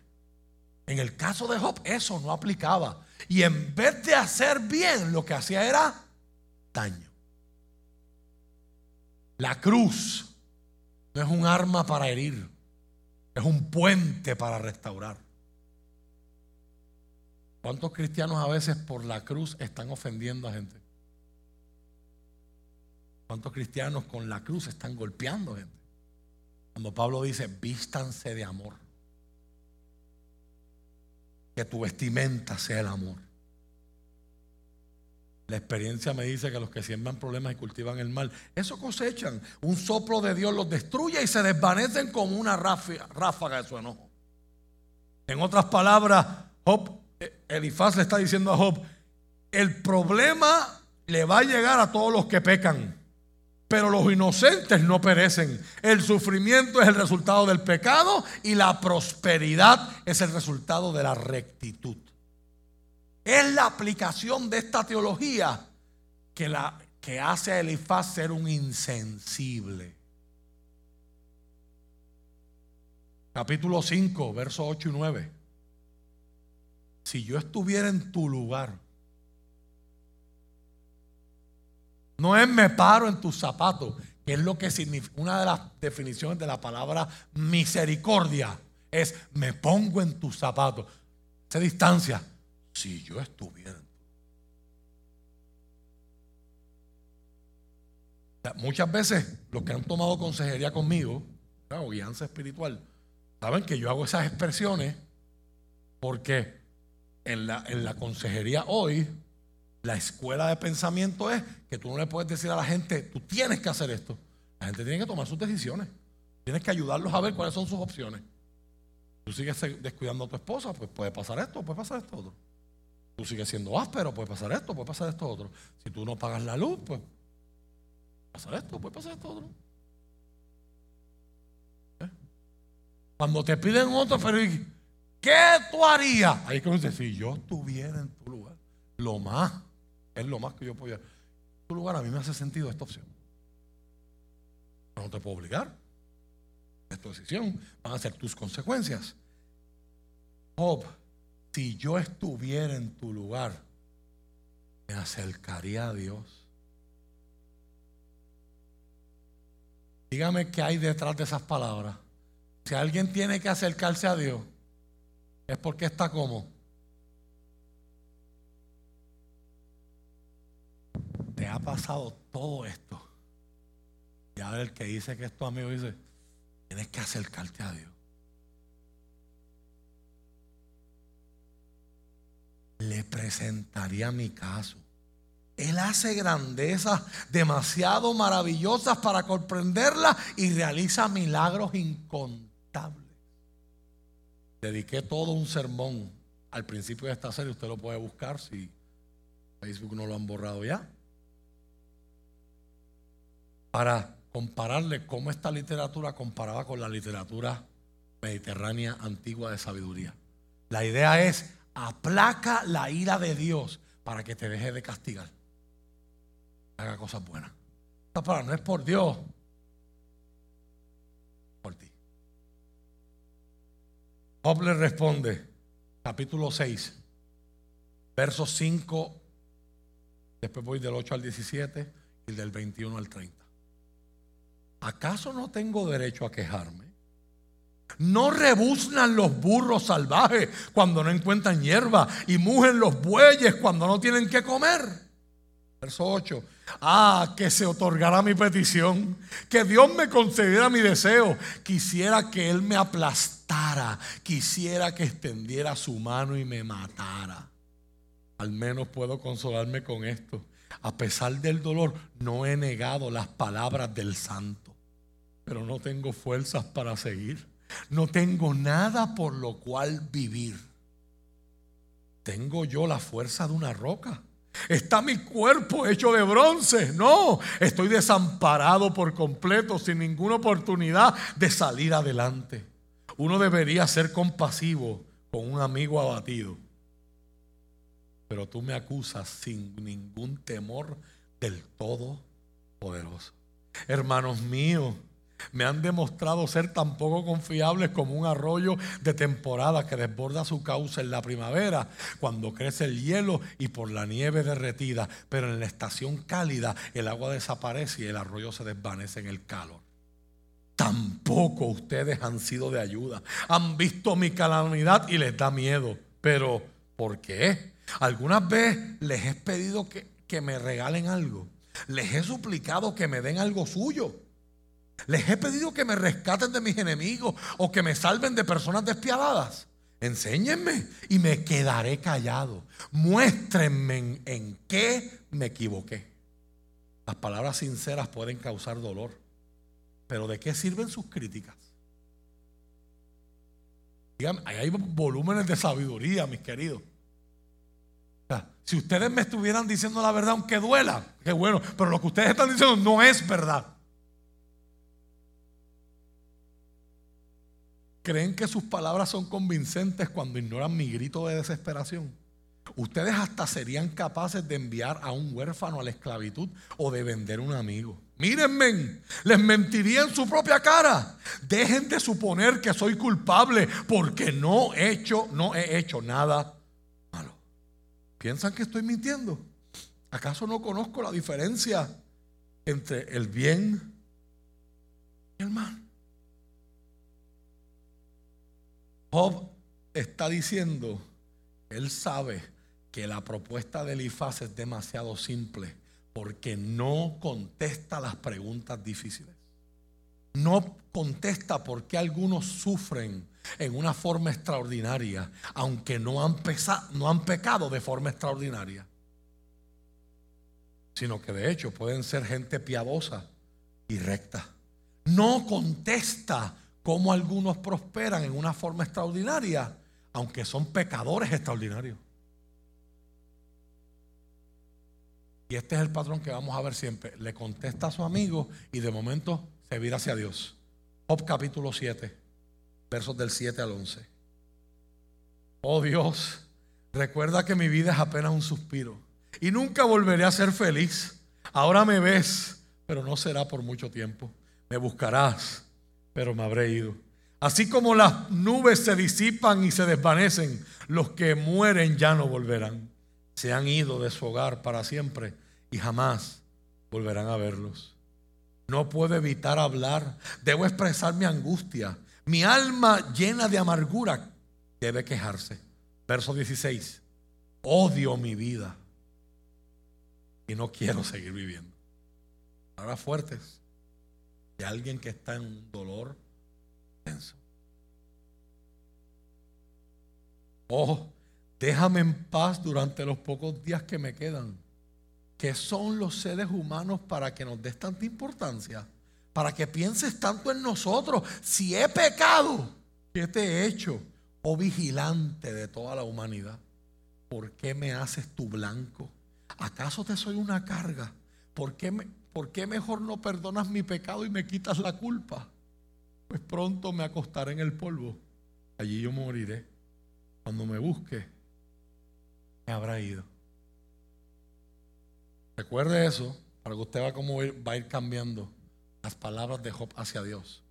Job 8, capítulo 8, versos 2 al 7. Este es Bildad, este es el segundo amigo. ¿Hasta cuándo seguirás hablando así? Suenas como un viento rugiente. ¿Acaso Dios tuerce la justicia? ¿Tuerce el Todopoderoso lo que es recto? Seguramente tus hijos pecaron contra Él, por eso el castigo estaba bien merecido. Gente intentando dar respuestas a cosas que no tienen respuesta. En otras palabras, tus hijos murieron. Fue culpa de ellos. ¿Qué padre quiere escuchar eso? Algunos de aquí recordarán aquel momento. Estábamos en una funeraria. Y nos llevaron allí. Yo siempre he entendido que mi papel en una funeraria no es irle a decir a la gente si el que estaba muerto en esa caja o la que está muerta en está en el cielo, está en el infierno, porque yo no tengo certeza de eso. Eso es asunto de Dios. Por favor, hermano, usted que representa esta iglesia dentro y fuera de aquí, nuestro papel en esos escenarios de dolor no es ser jueces y brindar veredictos. déjele a eso a María Polo en caso cerrado. Esa no es la razón por la que usted está allí. Usted está allí para decir, yo estoy contigo. Y Dios también. Y aún si en el dolor te dicen algo en contra de Dios, no hay problema. La persona está pasando un momento de dolor. Usted no está allí para defender a Dios. Y eso es una de las cosas que Job va a decir aquí. Job no necesita, Dios no necesita abogados defensores. Usted mata a la gente con el ministerio de presencia. ¿Sabes por qué Dios sí está aquí? Porque yo estoy aquí. Aunque ahora no lo entienda. Me invitan al funeral de un muchacho que aceptó a Cristo en esta iglesia. Dios comenzó a transformar su vida y se volvió atrás. Y lo matan en una transacción de droga en Llorén Torres. Nos invitan a comenzamos a adorar a Dios. Hay un ambiente hermoso de adoración y alabanza. Cuando yo dirijo un servicio funeral, trato de hacerlo lo más personalizado y lo más custom para la familia. ¿Quién quieren? Muchos de ustedes pueden testificar que, que han escuchado eso de mí. ¿Quiénes ustedes quieren que hable? si se pueden contar memorias de la persona, etcétera, dependiendo de las circunstancias. Esto era una circunstancia triste, por lo tanto yo no le hice ese hincapié a la familia, pero la familia se me acerca antes del culto. Mira, hay esta persona que es ministro y es de la familia y la familia quiere que tú le des parte. Perfecto. Termina en un ambiente de, adoración hermoso. Dios estaba trayendo sanidad. Terminamos cantando esa alabanza. ¿Usted se acuerda de esa alabanza? Paz en medio de la tormenta. toma la parte este individuo. Dice, mi nombre es fulano de tal y yo, soy, yo era un tecato como ese que está ahí. Nico se ríe porque Nico dice, era la funeraria Toñito Flores. Yo me fui escondiendo detrás de las cortinas. ¿Has visto ese meme donde Homero se mete dentro de una vela de, grama? Si hubiese visto una vela, yo me hubiese metido dentro de esa vela. El Señor, ¿cómo yo salvo esto ahora? esta reventada que andado aquí. Ese no es tu papel ni mi papel. Estamos allí para acompañar. Estamos allí para no dar explicaciones. Mira, este hombre, él piensa que la forma de apoyar a su amigo es decirle, tus hijos murieron por culpa tuya o por culpa de ellos.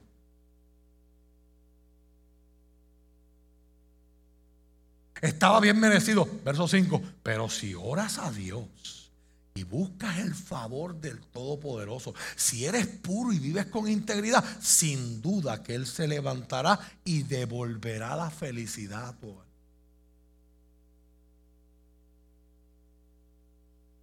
Aunque comenzaste con poco, terminarás con mucho.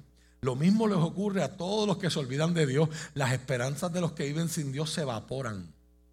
Verso 14, su esperanza, su confianza pende de un hilo. Se apoyan en una tela de araña. Se aferran a su hogar para sentirse seguros. pero esa seguridad no durará. Intentan retenerla con firmeza, pero no permanecerá. Los que no tienen a Dios parecen una planta frondosa que crece al sol y que extiende sus ramas por el jardín. Sus raíces penetran entre las piedras y se sujetan a las rocas. Pero cuando se le arranca la raíz, es como si nunca hubiera existido. Así termina su vida y del suelo brotan otras plantas para reemplazarla. Sin embargo, mira, Dios no rechazará a una persona íntegra, tampoco dará una mano a los malvados. Él volverá a llenar tu boca de risa y tus labios con gritos de alegría. Los que te odian se vestirán de vergüenza y el hogar de los malvados será destruido. ¿Es el ejemplo de una teología mal aplicada? ¿Cómo que Dios no da una mano a los malvados? Si eso fuera cierto, ninguno de los que estamos aquí estaremos aquí. Porque nadie aquí se merece el perdón, la gracia y la ayuda de Dios. Por eso es que decimos, estoy mejor.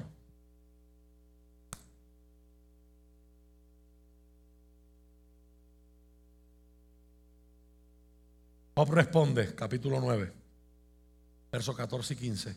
Así que, ¿quién soy yo para intentar responder a Dios o incluso razonar con Él? Aunque yo tuviera razón, no tendría ninguna defensa, solo podría rogar misericordia. Verso 19. Si es cuestión de fuerza, Él es fuerte. Y si de justicia, ¿quién se atreverá a llevarlo al tribunal? Aunque soy inocente, mi boca me declararía culpable. Aunque soy intachable, la misma boca demostraría que soy malvado. Soy inocente, pero para mí no marca ninguna diferencia. Desprecio mi vida. Inocente o perverso, para Dios es lo mismo. Por eso digo, Él destruye tanto al intachable como al perverso. Dios no es un mortal como yo. Por eso no puedo discutir con Él ni llevarlo a juicio. Si tan solo hubiera un mediador entre nosotros, qué palabra bella. Job, sin saberlo en su dolor, está prediciendo el futuro. Si tan solo hubiera un mediador entre Dios y yo alguien que pudiera acercarnos el uno al otro. Ese mediador podría hacer que Dios dejara de golpearme y ya no viviría aterrorizado de su castigo. Entonces podría hablar con Él sin temor, pero no puedo lograrlo con mis propias fuerzas. Job nunca rinde su creencia en la soberanía de Dios.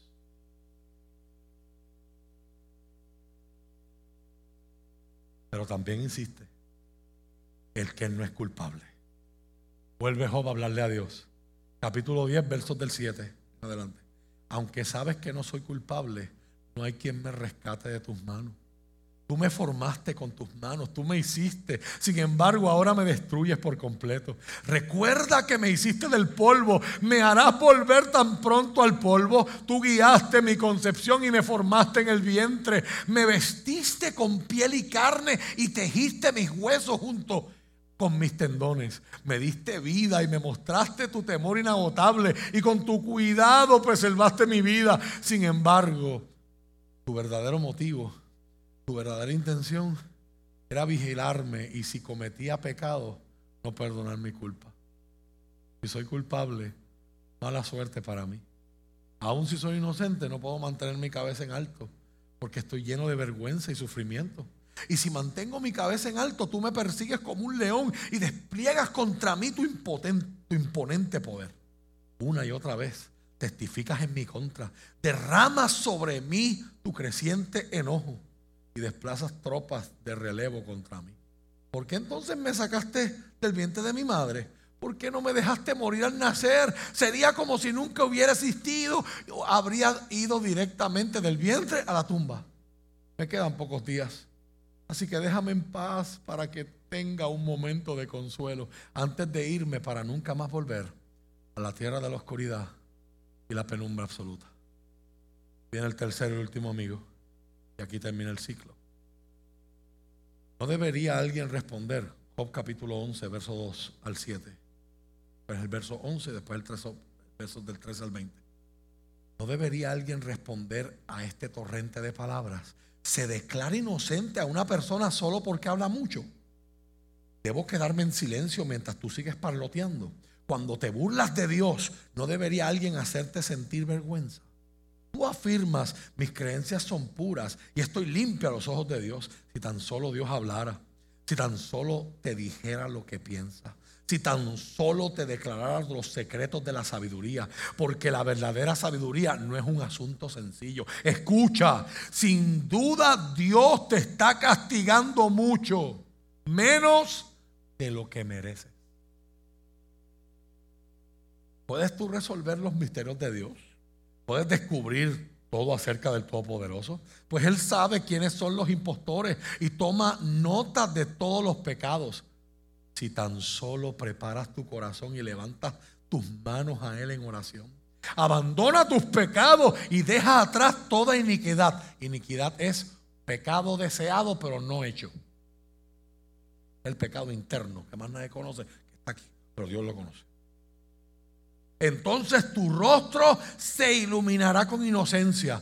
Serás fuerte y estarás libre de temor. Olvidarás tu sufrimiento. Será como agua que corre. Tu vida será más radiante que el mediodía y aún la oscuridad brillará como la mañana.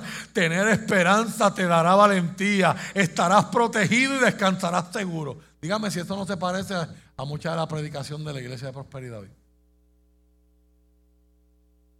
Evangelio de la prosperidad.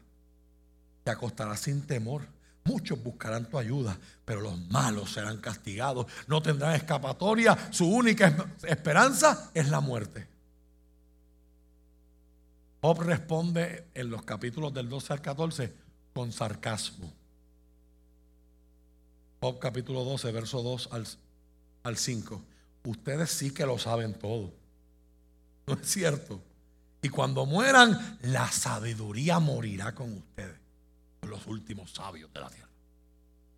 Ahora bien, yo también sé algunas cosas y ustedes no son mejores que yo. ¿Quién no sabe estas cosas que acaban de decir? Sin embargo, mis amigos se ríen de mí porque clamo a Dios y espero una respuesta. Soy un hombre justo e intachable. Sin embargo, se ríen de mí. La gente que está tranquila se burla de los que están en dificultades. Le da un empujón a los que tropiezan si la Biblia estuviera escrita en puertorriqueño, hacen leña. Verso 7, solo pregunten a los animales y ellos les instruirán, eh, les enseñarán. Pregunten a los pájaros del cielo y ellos les contarán. Hablen a la tierra y ella les instruirá. Dejen que los peces del mar les hablen, pues todos ellos saben que mi desgracia ha venido de la mano del Señor palabras, esto está pasando porque Dios lo decidió, no porque yo me lo merezco. Dios es soberano, yo no entiendo, pero Él es soberano. Ya que la vida de todo ser viviente está en sus manos, así como el aliento de todo ser humano. El oído pone a prueba las palabras que oye, al igual que la boca distingue los sabores. La sabiduría pertenece a los ancianos y el entendimiento a los mayores. Pero la verdadera sabiduría y el poder se encuentran en Dios. El consejo y el entendimiento le pertenecen. Lo que Él destruye no se puede volver a construir. Cuando Él mete a alguien en la cárcel no hay escapatoria. Si Él detiene la lluvia, la tierra se convierte en un desierto. Si libera las aguas, se inunda la tierra. Así es. La fuerza y, y la sabiduría le pertenecen a Él. Los que engañan y los engañados. Los dos están bajo su poder. Él se lleva a los consejeros y les quita el buen juicio. Los jueces sabios se vuelven necios. Él despoja a los reyes del manto real y son llevados lejos con cuerdas alrededor de la cintura. Él se lleva a los lejos a los sacerdotes despojados de su posición. Derroca a los que llevan muchos años en el poder. Él hace callar al consejero de confianza y quita la percepción de los ancianos. Él derrama deshonra sobre los príncipes y desarma los fuertes. Él descubre los misterios escondidos en la oscuridad. Trae luz a la más profunda penumbra. Él levanta naciones y las destruye. Hace crecer a las naciones y las abandona. Él quita el entendimiento a los reyes y los deja vagando en un desierto sin salida. Ellos andan a tientas en la oscuridad sin una luz. Él los hace tambalear como borrachos.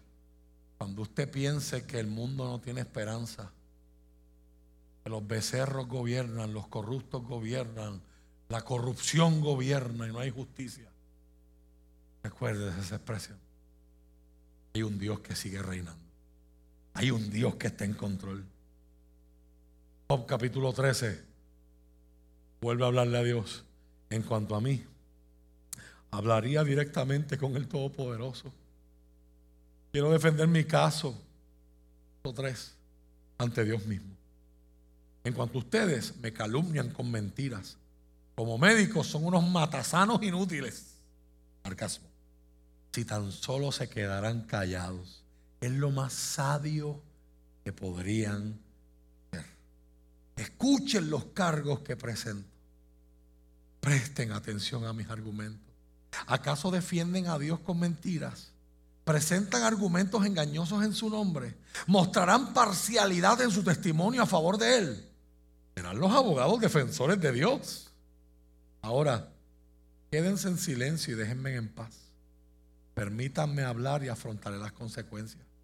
¿Por qué debería ponerme en peligro de muerte y tomar mi vida en mis manos? Dios podría matarme, pero es mi única esperanza voy a presentar mi caso ante Él. En otras palabras, yo presentar mi caso ante Él es faltarle el respeto y Él me mata. Él sigue siendo mi última esperanza. Él va a hacer lo que Él quiera, pero Él sigue siendo mi última esperanza. Presten mucha, esto es, Dios podría matarme, pero es mi única esperanza. Voy a presentar mi caso ante Él. Esto es lo que me salvará. No soy ningún impío. Si lo fuera, no podría estar delante de Él. Preste mucha atención a lo que voy a decir. Escúcheme hasta el final. Esto tiene que ver con lo que leímos en el 19. He preparado mi defensa. Seré declarado inocente. ¿Quién puede discutir conmigo sobre esto? Si se demuestran que estoy equivocado, me quedaré callado y moriré. Oh Dios, concédeme estas dos cosas y entonces podré enfrentarme contigo. Uno, quítame de encima tu mano dura. Dos, y no me atemorices con tu temible presencia. Ahora llámame, convócame, dame una audiencia y te responderé. O deja que te hable y contéstame tú. Dime, ¿qué he hecho mal? Muéstrame mi rebelión y mi pecado. ¿Por qué te alejas de mí? ¿Por qué me tratas como tu enemigo? Me consumo como madera que se pudre, como un abrigo carcomido por la, por la polilla. Continúa en el capítulo 14 hablando de la brevedad de la vida. Tú has determinado, verso 5, Job 14, 5, tú has determinado la duración de nuestra vida. Tú sabes cuántos meses viviremos y no se nos concederá ni un minuto más. Hasta, hasta un árbol tiene más esperanza. Yo lo he predicado aquí en otros contextos. Si lo cortan, volverá a brotar y le saldrán ramas nuevas. Aunque sus raíces hayan envejecido en la tierra y su tocón esté podrido, al sentir el agua renacerá y echará nuevos brotes como un árbol recién plantado. En cambio, cuando los seres humanos mueren, pierden su fuerza, dan su último suspiro y después, ¿dónde están? Como el agua se evapora de un lago y el río desaparece en la sequía, asimismo la gente yace en la tumba y jamás se levanta. Recuerden que en este momento no hay concepto de resurrección, que viene más adelante. Hasta que los cielos dejen de existir, nadie despertará ni será perturbado de su sueño. Como quisiera que me escondieras en la tumba y allí me dejaras olvidado hasta que pase tu enojo. Pero anota en tu calendario para que te acuerdes de mí. En otras palabras, ponme la fecha ya, anota la fecha de mi muerte, dame la cita de morir. ¿Pueden los muertos volver a vivir? De ser así, esto me daría la esperanza durante todos mis años de lucha y con anhelo esperaría la liberación de mi muerte. Me llamarías y yo te respondería.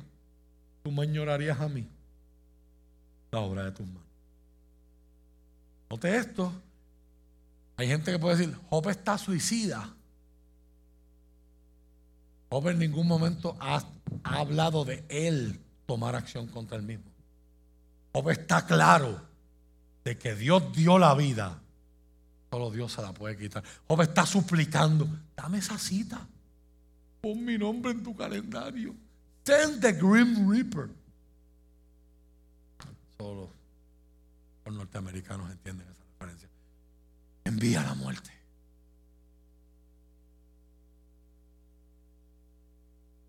Así es que termina el primer ciclo de diálogos, de discursos.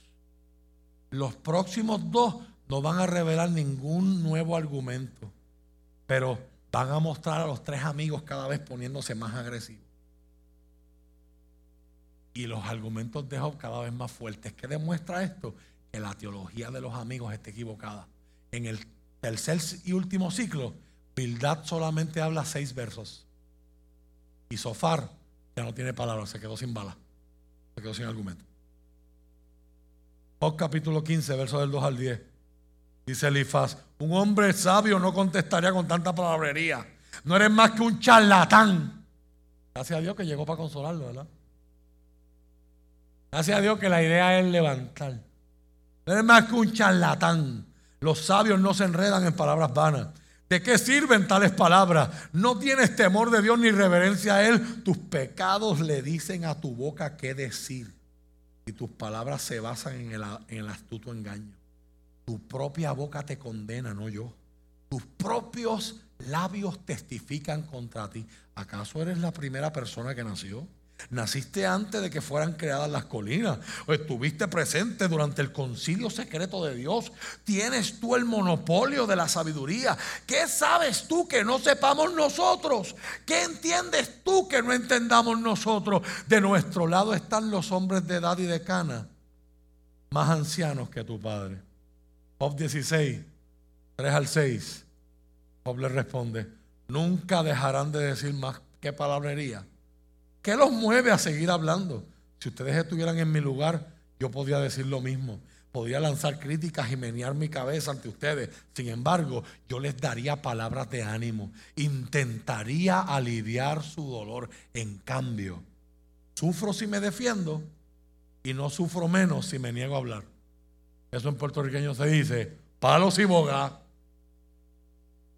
Palos y no o vuelve a hablarle a Dios. Capítulo 16, verso 2 y verso 13. Yo vivía tranquilo hasta que Él me quebró. Me tomó por el cuello y me hizo pedazos.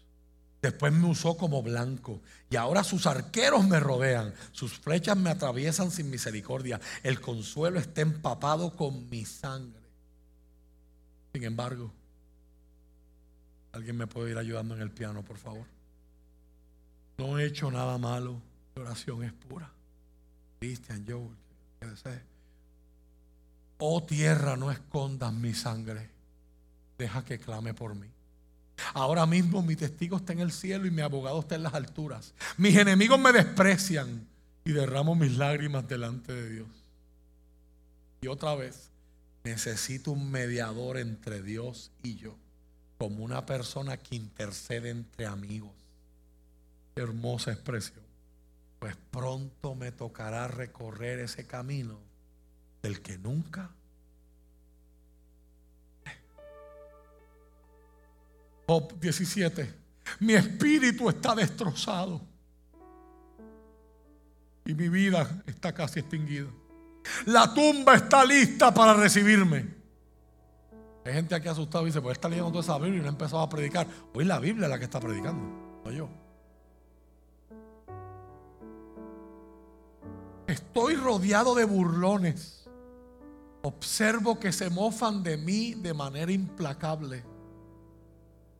Debes defender mi inocencia, oh Dios, ya que nadie más se levanta en mi favor. Dios me ha puesto en ridículo ante la gente, me escupen en la cara, mis ojos están hinchados de tanto llorar y soy solamente una sombra de lo que fui. Los íntegros se horrorizan cuando me ven. Los inocentes se levantan contra los que no tienen a Dios. Los justos siguen avanzando y los de manos limpias se vuelven cada vez más fuertes. En cuanto a todos ustedes, regresen con mejores argumentos, aunque seguiré sin encontrar a un solo sabio entre ustedes. Mis días se acaban. Mis esperanzas han desaparecido. Los deseos de mi corazón se están destruidos. Estos hombres me dicen que la noche es mía. Afirman que la, oscuridad es luz. ¿Qué pasará Cualquier similitud con, el, con hoy día es pura coincidencia. Lo bueno le llaman malo y a lo malo le llaman bueno. ¿Qué pasará si voy a la tumba y tiendo mi cama en las tinieblas? ¿Qué pasará si llamo padre a la tumba y madre o hermana a los gusanos? ¿Dónde está entonces mi esperanza?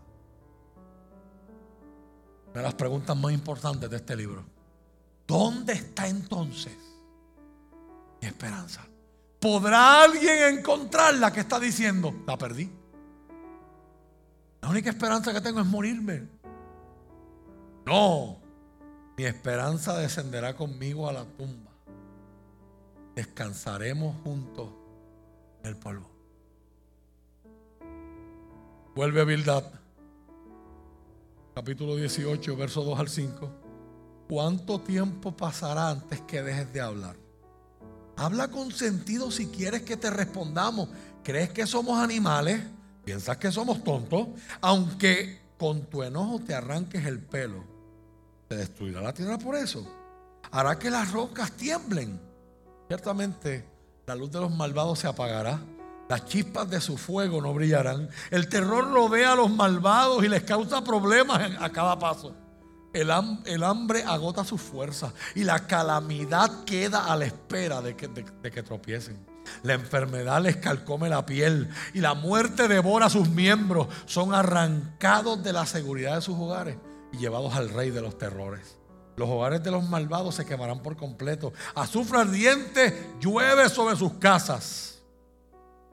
Me parece mucho a las profecías que dan, por, sobre Puerto Rico, ¿verdad? Estos días yo leía una. Dios va, va a destruir a Puerto Rico por culpa del concierto de Bad Bunny.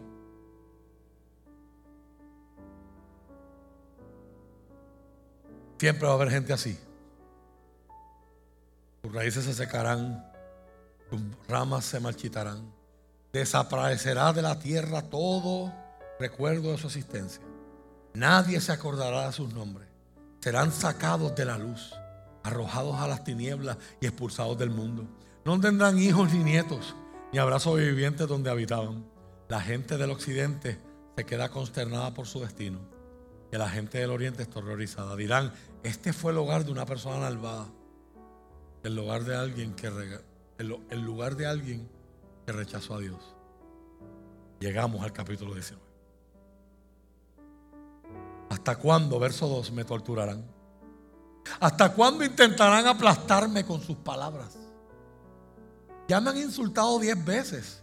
Deberían avergonzarse de tratarme tan mal. Aunque yo hubiera pecado, eso es asunto mío y no de ustedes. Creen que son mejores que yo al usar mi humillación como prueba de mi pecado. Pero es Dios quien me hizo daño cuando me atrapó en su red. Yo clamo, socorro, pero nadie responde. Nadie me responde.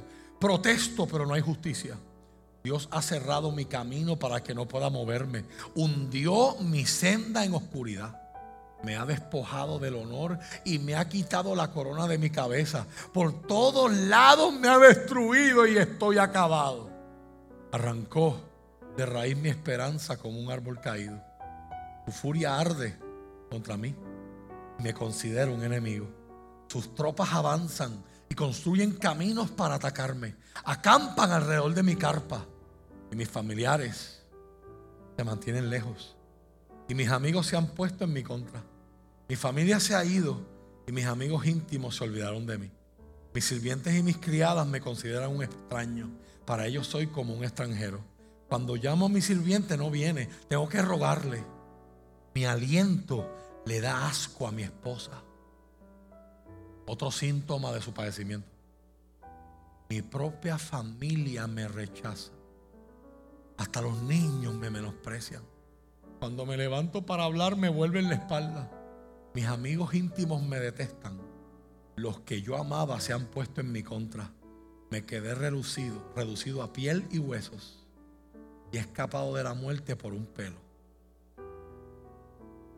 Tengan misericordia de mí, amigos míos tengan misericordia, porque la mano de Dios me ha golpeado. Ellos sabemos que eso no es cierto, pero así es como Él lo está viendo. ¿Me perseguirán ustedes también como lo hace a Dios? ¿No me han despellejado ya? Y en ese contexto, ese lamento, queda evidenciado la impotencia de la teología de los amigos de Job. Job es un hombre bueno, pero está sufriendo peor que los malos. Pero también observamos un cambio en cómo Dios, cómo Job habla del morirse. Algo le pasa a Job a través de su larga conversación con sus tres amigos. Empieza en el capítulo 3 con una desesperanza total. Y clama en contra de la sabiduría de Dios al darle a luz, al darle vida. La duración de la enfermedad casi ha logrado romper su posición inicial de fe que tuvo al principio en el capítulo 1, verso 22 y en el capítulo 2, verso 10. Jehová dio, Jehová quitó, sea su nombre bendito. Pero poco a poco uno puede ver cómo su fe va recobrando fuerza a medida que él pelea con los argumentos de la teología superficial de sus amigos. En cada discurso, hasta este momento, Job había expresado la convicción de que él iba a morir y se iba a ir al Seol, el lugar de los muertos de los hebreos, en miseria. Él lo anhela, pero hay un cambio gradual en la forma en la que él habla de morir. Al principio en el capítulo 7, versos 9 al 10, respondiendo a Elifaz, él está seguro de que la muerte es el final de todo.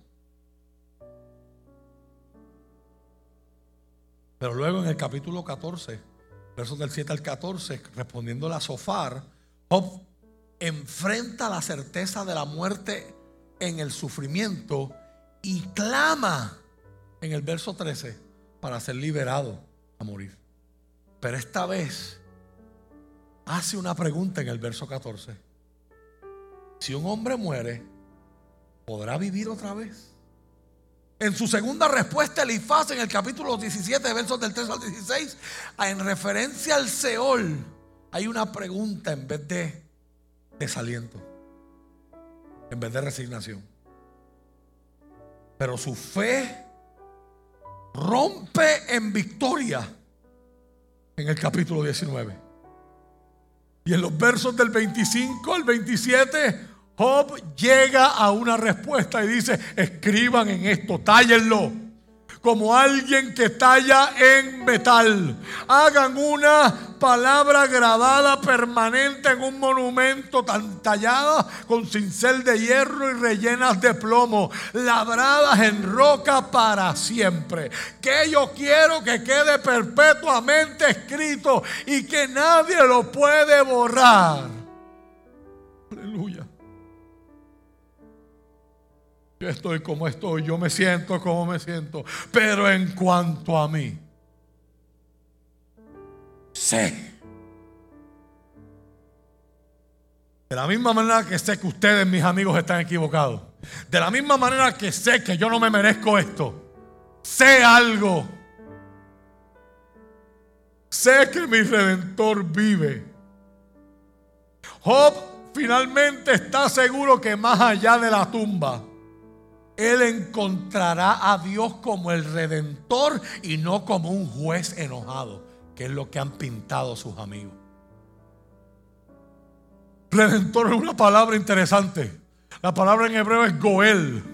Redentor significa alguien que paga el precio por algo, por rescatar algo que se ha perdido.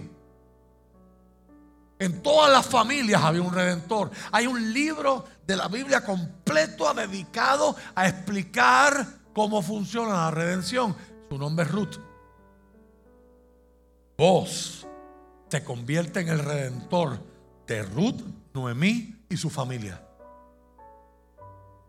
El redentor es aquel que se sacrifica para que lo que tú has perdido se te devuelva la tierra que te quitaron, te la devuelvan a propiedad. Los hijos que perdiste en esclavitud se te devuelvan. El redentor, cuando en Génesis Lot es secuestrado, Abraham es redentor, peleando contra tres líderes tribales y venciendo con sus criados a esos tres clanes. El redentor es el que rescata. Job, su circunstancia no ha cambiado. Pero Job dice, yo estoy seguro. Y estoy seguro de algo. Sé que aunque yo me muera, mi esperanza no está en mi fuerza. Mi esperanza no está en mis finanzas. Mi esperanza no está en mis circunstancias. Mi esperanza no está en mis amigos que me acaban de defraudar. Mi esperanza ni siquiera está en mi familia que no quieren verme. Mi esperanza está. Noten las palabras. Él no dice, yo creo.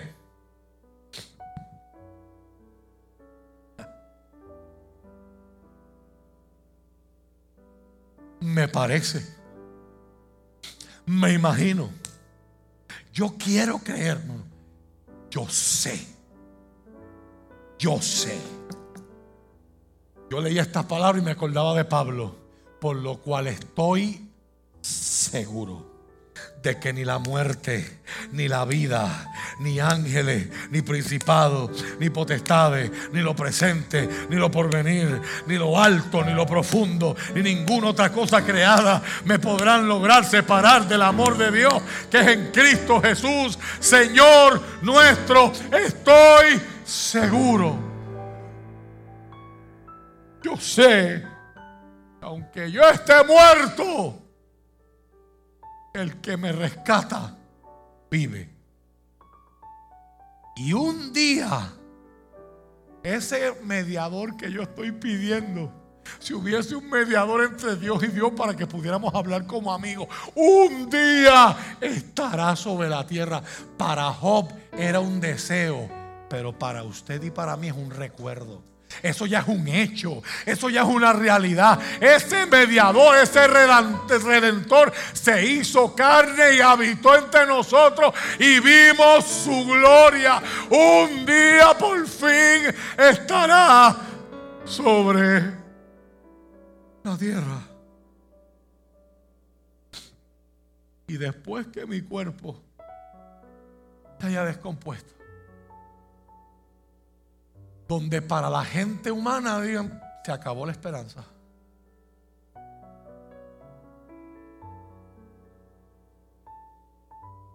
Job en medio del dolor produce una perla de sabiduría. Job, que muchos dicen que fue el primer libro cronológicamente escrito en la Biblia. Job dice, después de estar descompuesto, todavía en mi cuerpo. La reina Valera dice, con mis ojos veré a mi Dios. Job está hablando de resurrección corporal. Todavía los judíos no sueñan ni hablar con eso. Esa teología no está desarrollada y esa revelación del Nuevo Testamento no ha sido entregada. Y Job en, el, Job en su dolor y en la poesía está mirando más allá diciendo, aunque todo se haya perdido, mi cuerpo descompuesto, todavía en mi cuerpo veré a Dios. Yo mismo lo veré, así es, lo veré con mis propios ojos. Él había dicho antes, yo no puedo verlo, me va a matar. Yo no puedo estar en su presencia. Y ahora está diciendo, algo va a pasar. Mi redentor vive y me va a rescatar. Y lo voy a poder ver con mis ojos. Aquí hay un anticipo del final del libro. es poesía maravillosa. Con mis ojos veré a Dios. Este pensamiento me llena de asombro. El nuevo justo, 32 años más tarde, la pregunta más importante no es cómo tú te sientes. La pregunta más importante es qué tú sabes. ¿Cuáles son tus convicciones? Hay todo un andamiaje engranado y construido para que lo que ayer tú creías, hoy creas diferente. Lo que ayer era malo, hoy, hoy sea bueno. Pero la pregunta más importante hoy no es cómo yo me siento. No es que me pasó. No me malinterprete. No es que esas cosas no son importantes. Son importantes, las acabamos de ver en el libro. Pero no son lo más importante. La pregunta más importante hoy es: ¿de qué usted está seguro? Y usted está seguro acá adentro que usted está solo, los momentos difíciles van a ser más difíciles. Los momentos de dolor van a ser más amargos. ¿Qué usted sabe? David escribió un salmo cuando los filisteos lo arrestaron. Y escribió en, el en, esa canción, esto es lo único que yo sé, que Dios está por mí. Yo no sé de qué usted está seguro hoy. Yo no estoy seguro de mí mismo. Yo no estoy seguro de lograr las cosas que yo me he propuesto. Aunque todos los días me dan una sobredosis de humanismo que me dice, no confíes en más nadie, confía en ti mismo. Puedes lograrlo. Army, be all that you can be. The few, the proud, the por el poder de Grayskull, tengo el poder. Hoy yo no tengo problema en desnudarme frente a esta congregación y decir, yo no sé si yo voy a lograr lo que yo anhelo lograr. Yo no sé cuánto tiempo yo voy a vivir. Yo no sé hasta dónde yo voy a llegar. Yo lo que sí sé, de lo que yo estoy seguro después de 32 años es que en esta iglesia hemos visto muerte. En esta iglesia hemos visto derrames cerebrales. Y hemos tenido que enfrentar el juicio de gente que igual de los amigos de Job ven el sufrimiento como juicio de Dios. Ah, le dio un derrame en el altar, eso fue que Dios la juzgó.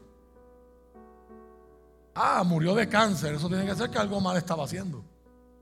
Cuando mis papás abrieron la iglesia, el pastor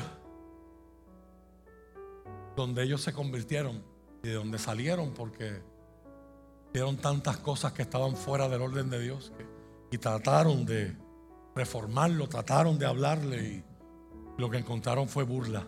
El pastor pronosticó que esta iglesia no iba a durar tres meses. Ya esa iglesia no existe. Y usted y yo estamos celebrando 32 años. Yo no me alegro de que una iglesia no exista. Pero yo tengo que reconocer hoy, si algo yo sé. Si algo yo he visto en estos 32 años en Renuevo Justo, es que mi redentor está vivo todavía.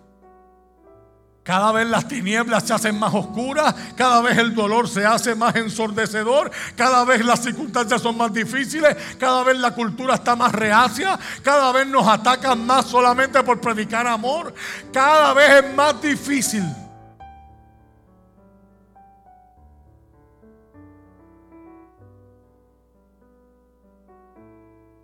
Sembrar la palabra y cosechar enemigos. Gente que lo único que ha querido, uno ha querido es hacerles bien, diciéndole, esto es lo que dice el texto bíblico. Así es que hay que vivir. Y el resultado es que se enojan con uno como si uno lo estuviera haciendo personal. Solo porque uno está diciendo, estas son las normas, esta es la forma de vivir.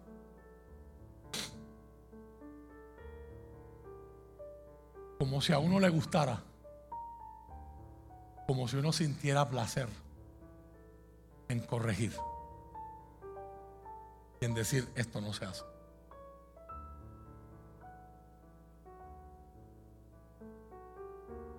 Y se les olvida. Se les olvida todas las veces que uno ha hecho cosas buenas por ellos. Y una corrección pesa más.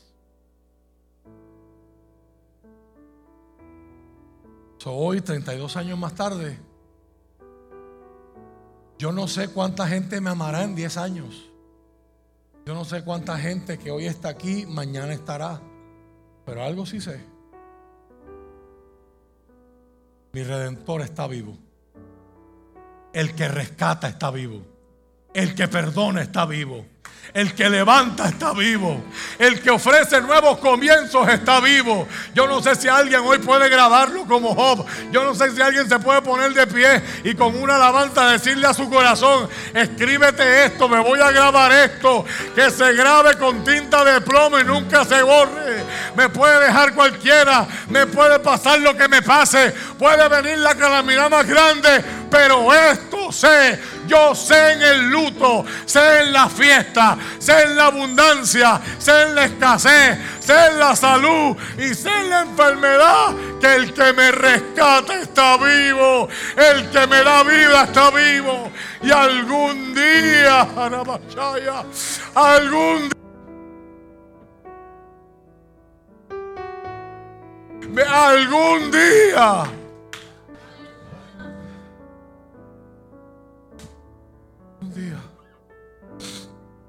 algún día mis ojos verán.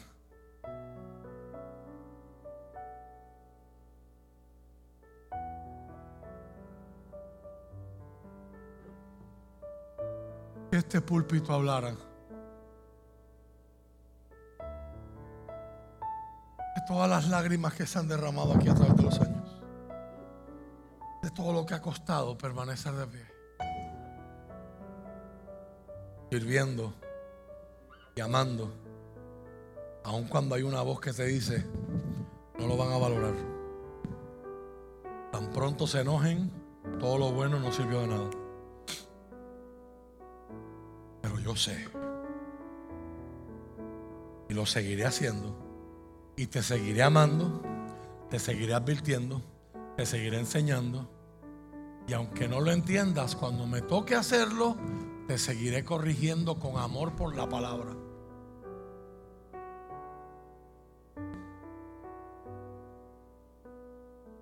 Uno de mis mayores orgullos en estos 25 años que voy a cumplir el próximo mes de febrero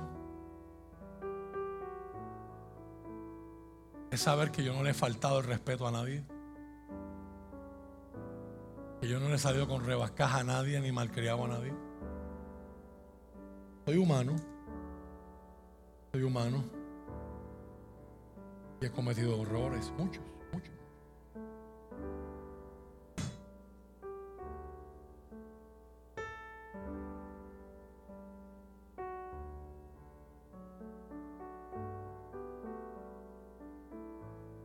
Y hoy, que alguno aquí yo le he fallado en algo, palabra, en conducta, en ausencia. Aprovecho este momento para pedirles disculpas. Invitarte a preguntarte cuáles son las verdades más profundas de mi corazón. ¿Qué es lo que yo sé? Porque llegará el día, mi amado, donde tendremos que escoger entre nuestra conveniencia y nuestras convicciones. Tendremos que escoger entre los aplausos y el ser fiel a Dios. Y cierro con una frase de C.H. Spurgeon, Charles Haddon Spurgeon, que dijo: La iglesia no es un caramelo para ser degustado y disfrutado en la boca. La iglesia es la sal. Y cuando la gente prueba la sal, la escupe.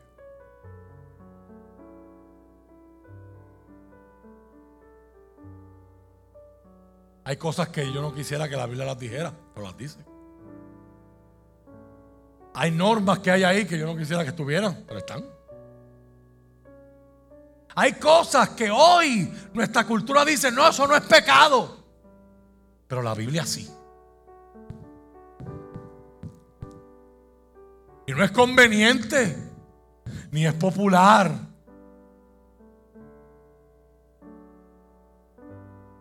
Que muchas trompas se levantan, que mucha gente se decepciona y cambia, solo porque uno dice lo que está.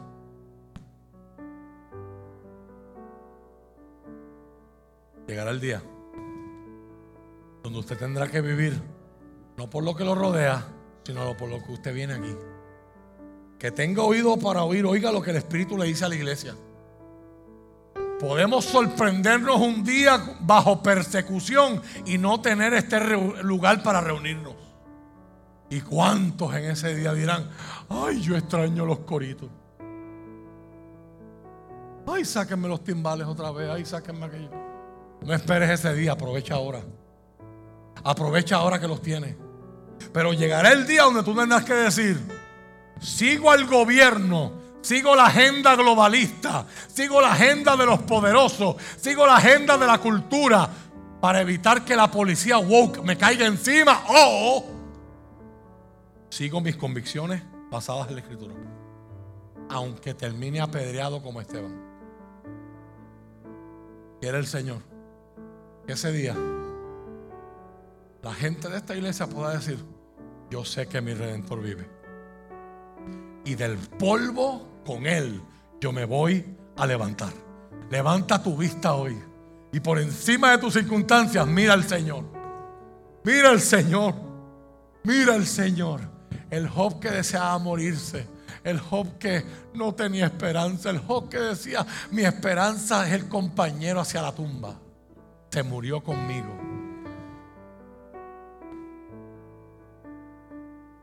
Pero esto sé. Sé que mi redentor está vivo.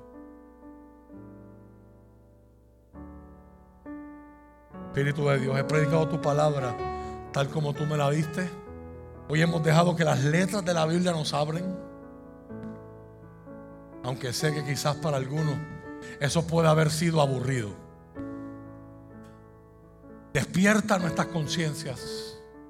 Abre nuestros corazones a tu palabra. Y pon hambre y sed en tu pueblo, Señor. Al principio de un nuevo año fiscal para esta iglesia. Pon hambre y sed en renuevo justo por tu palabra. Señor, yo, yo clamo por ver en esta iglesia lo que profetiza el profeta Joel. Clamo por las señales Clamo por un derramamiento de tu espíritu que impacte a todas nuestras generaciones.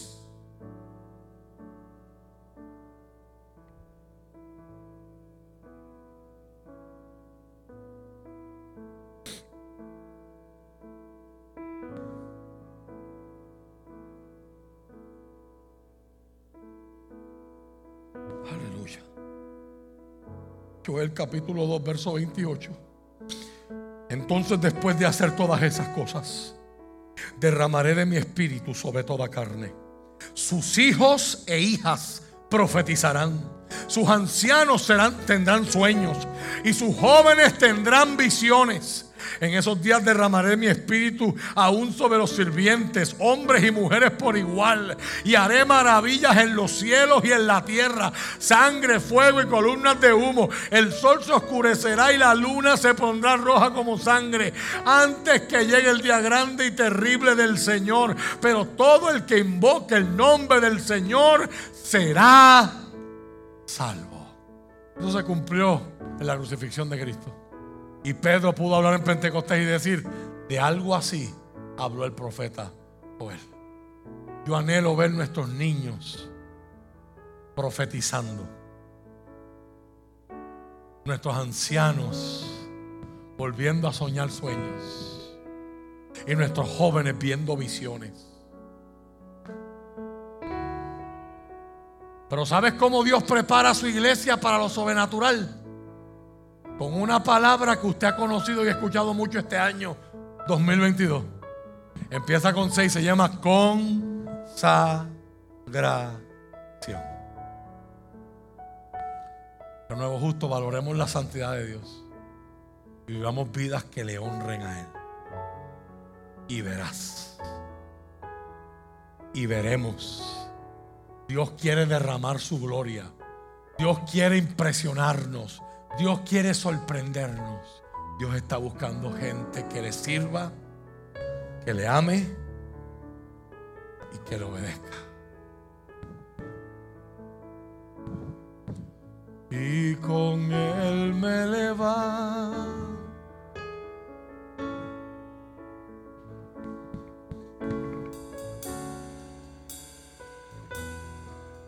Señor, derrama tu bendición sobre mis hermanos, sobre sus familias, sobre la mía, Señor. Ayúdanos a hacer tu voluntad. Ayúdanos a vivir en fidelidad. Ayúdanos a tener convicciones claras, profundas y verdaderas. En el nombre de Jesús.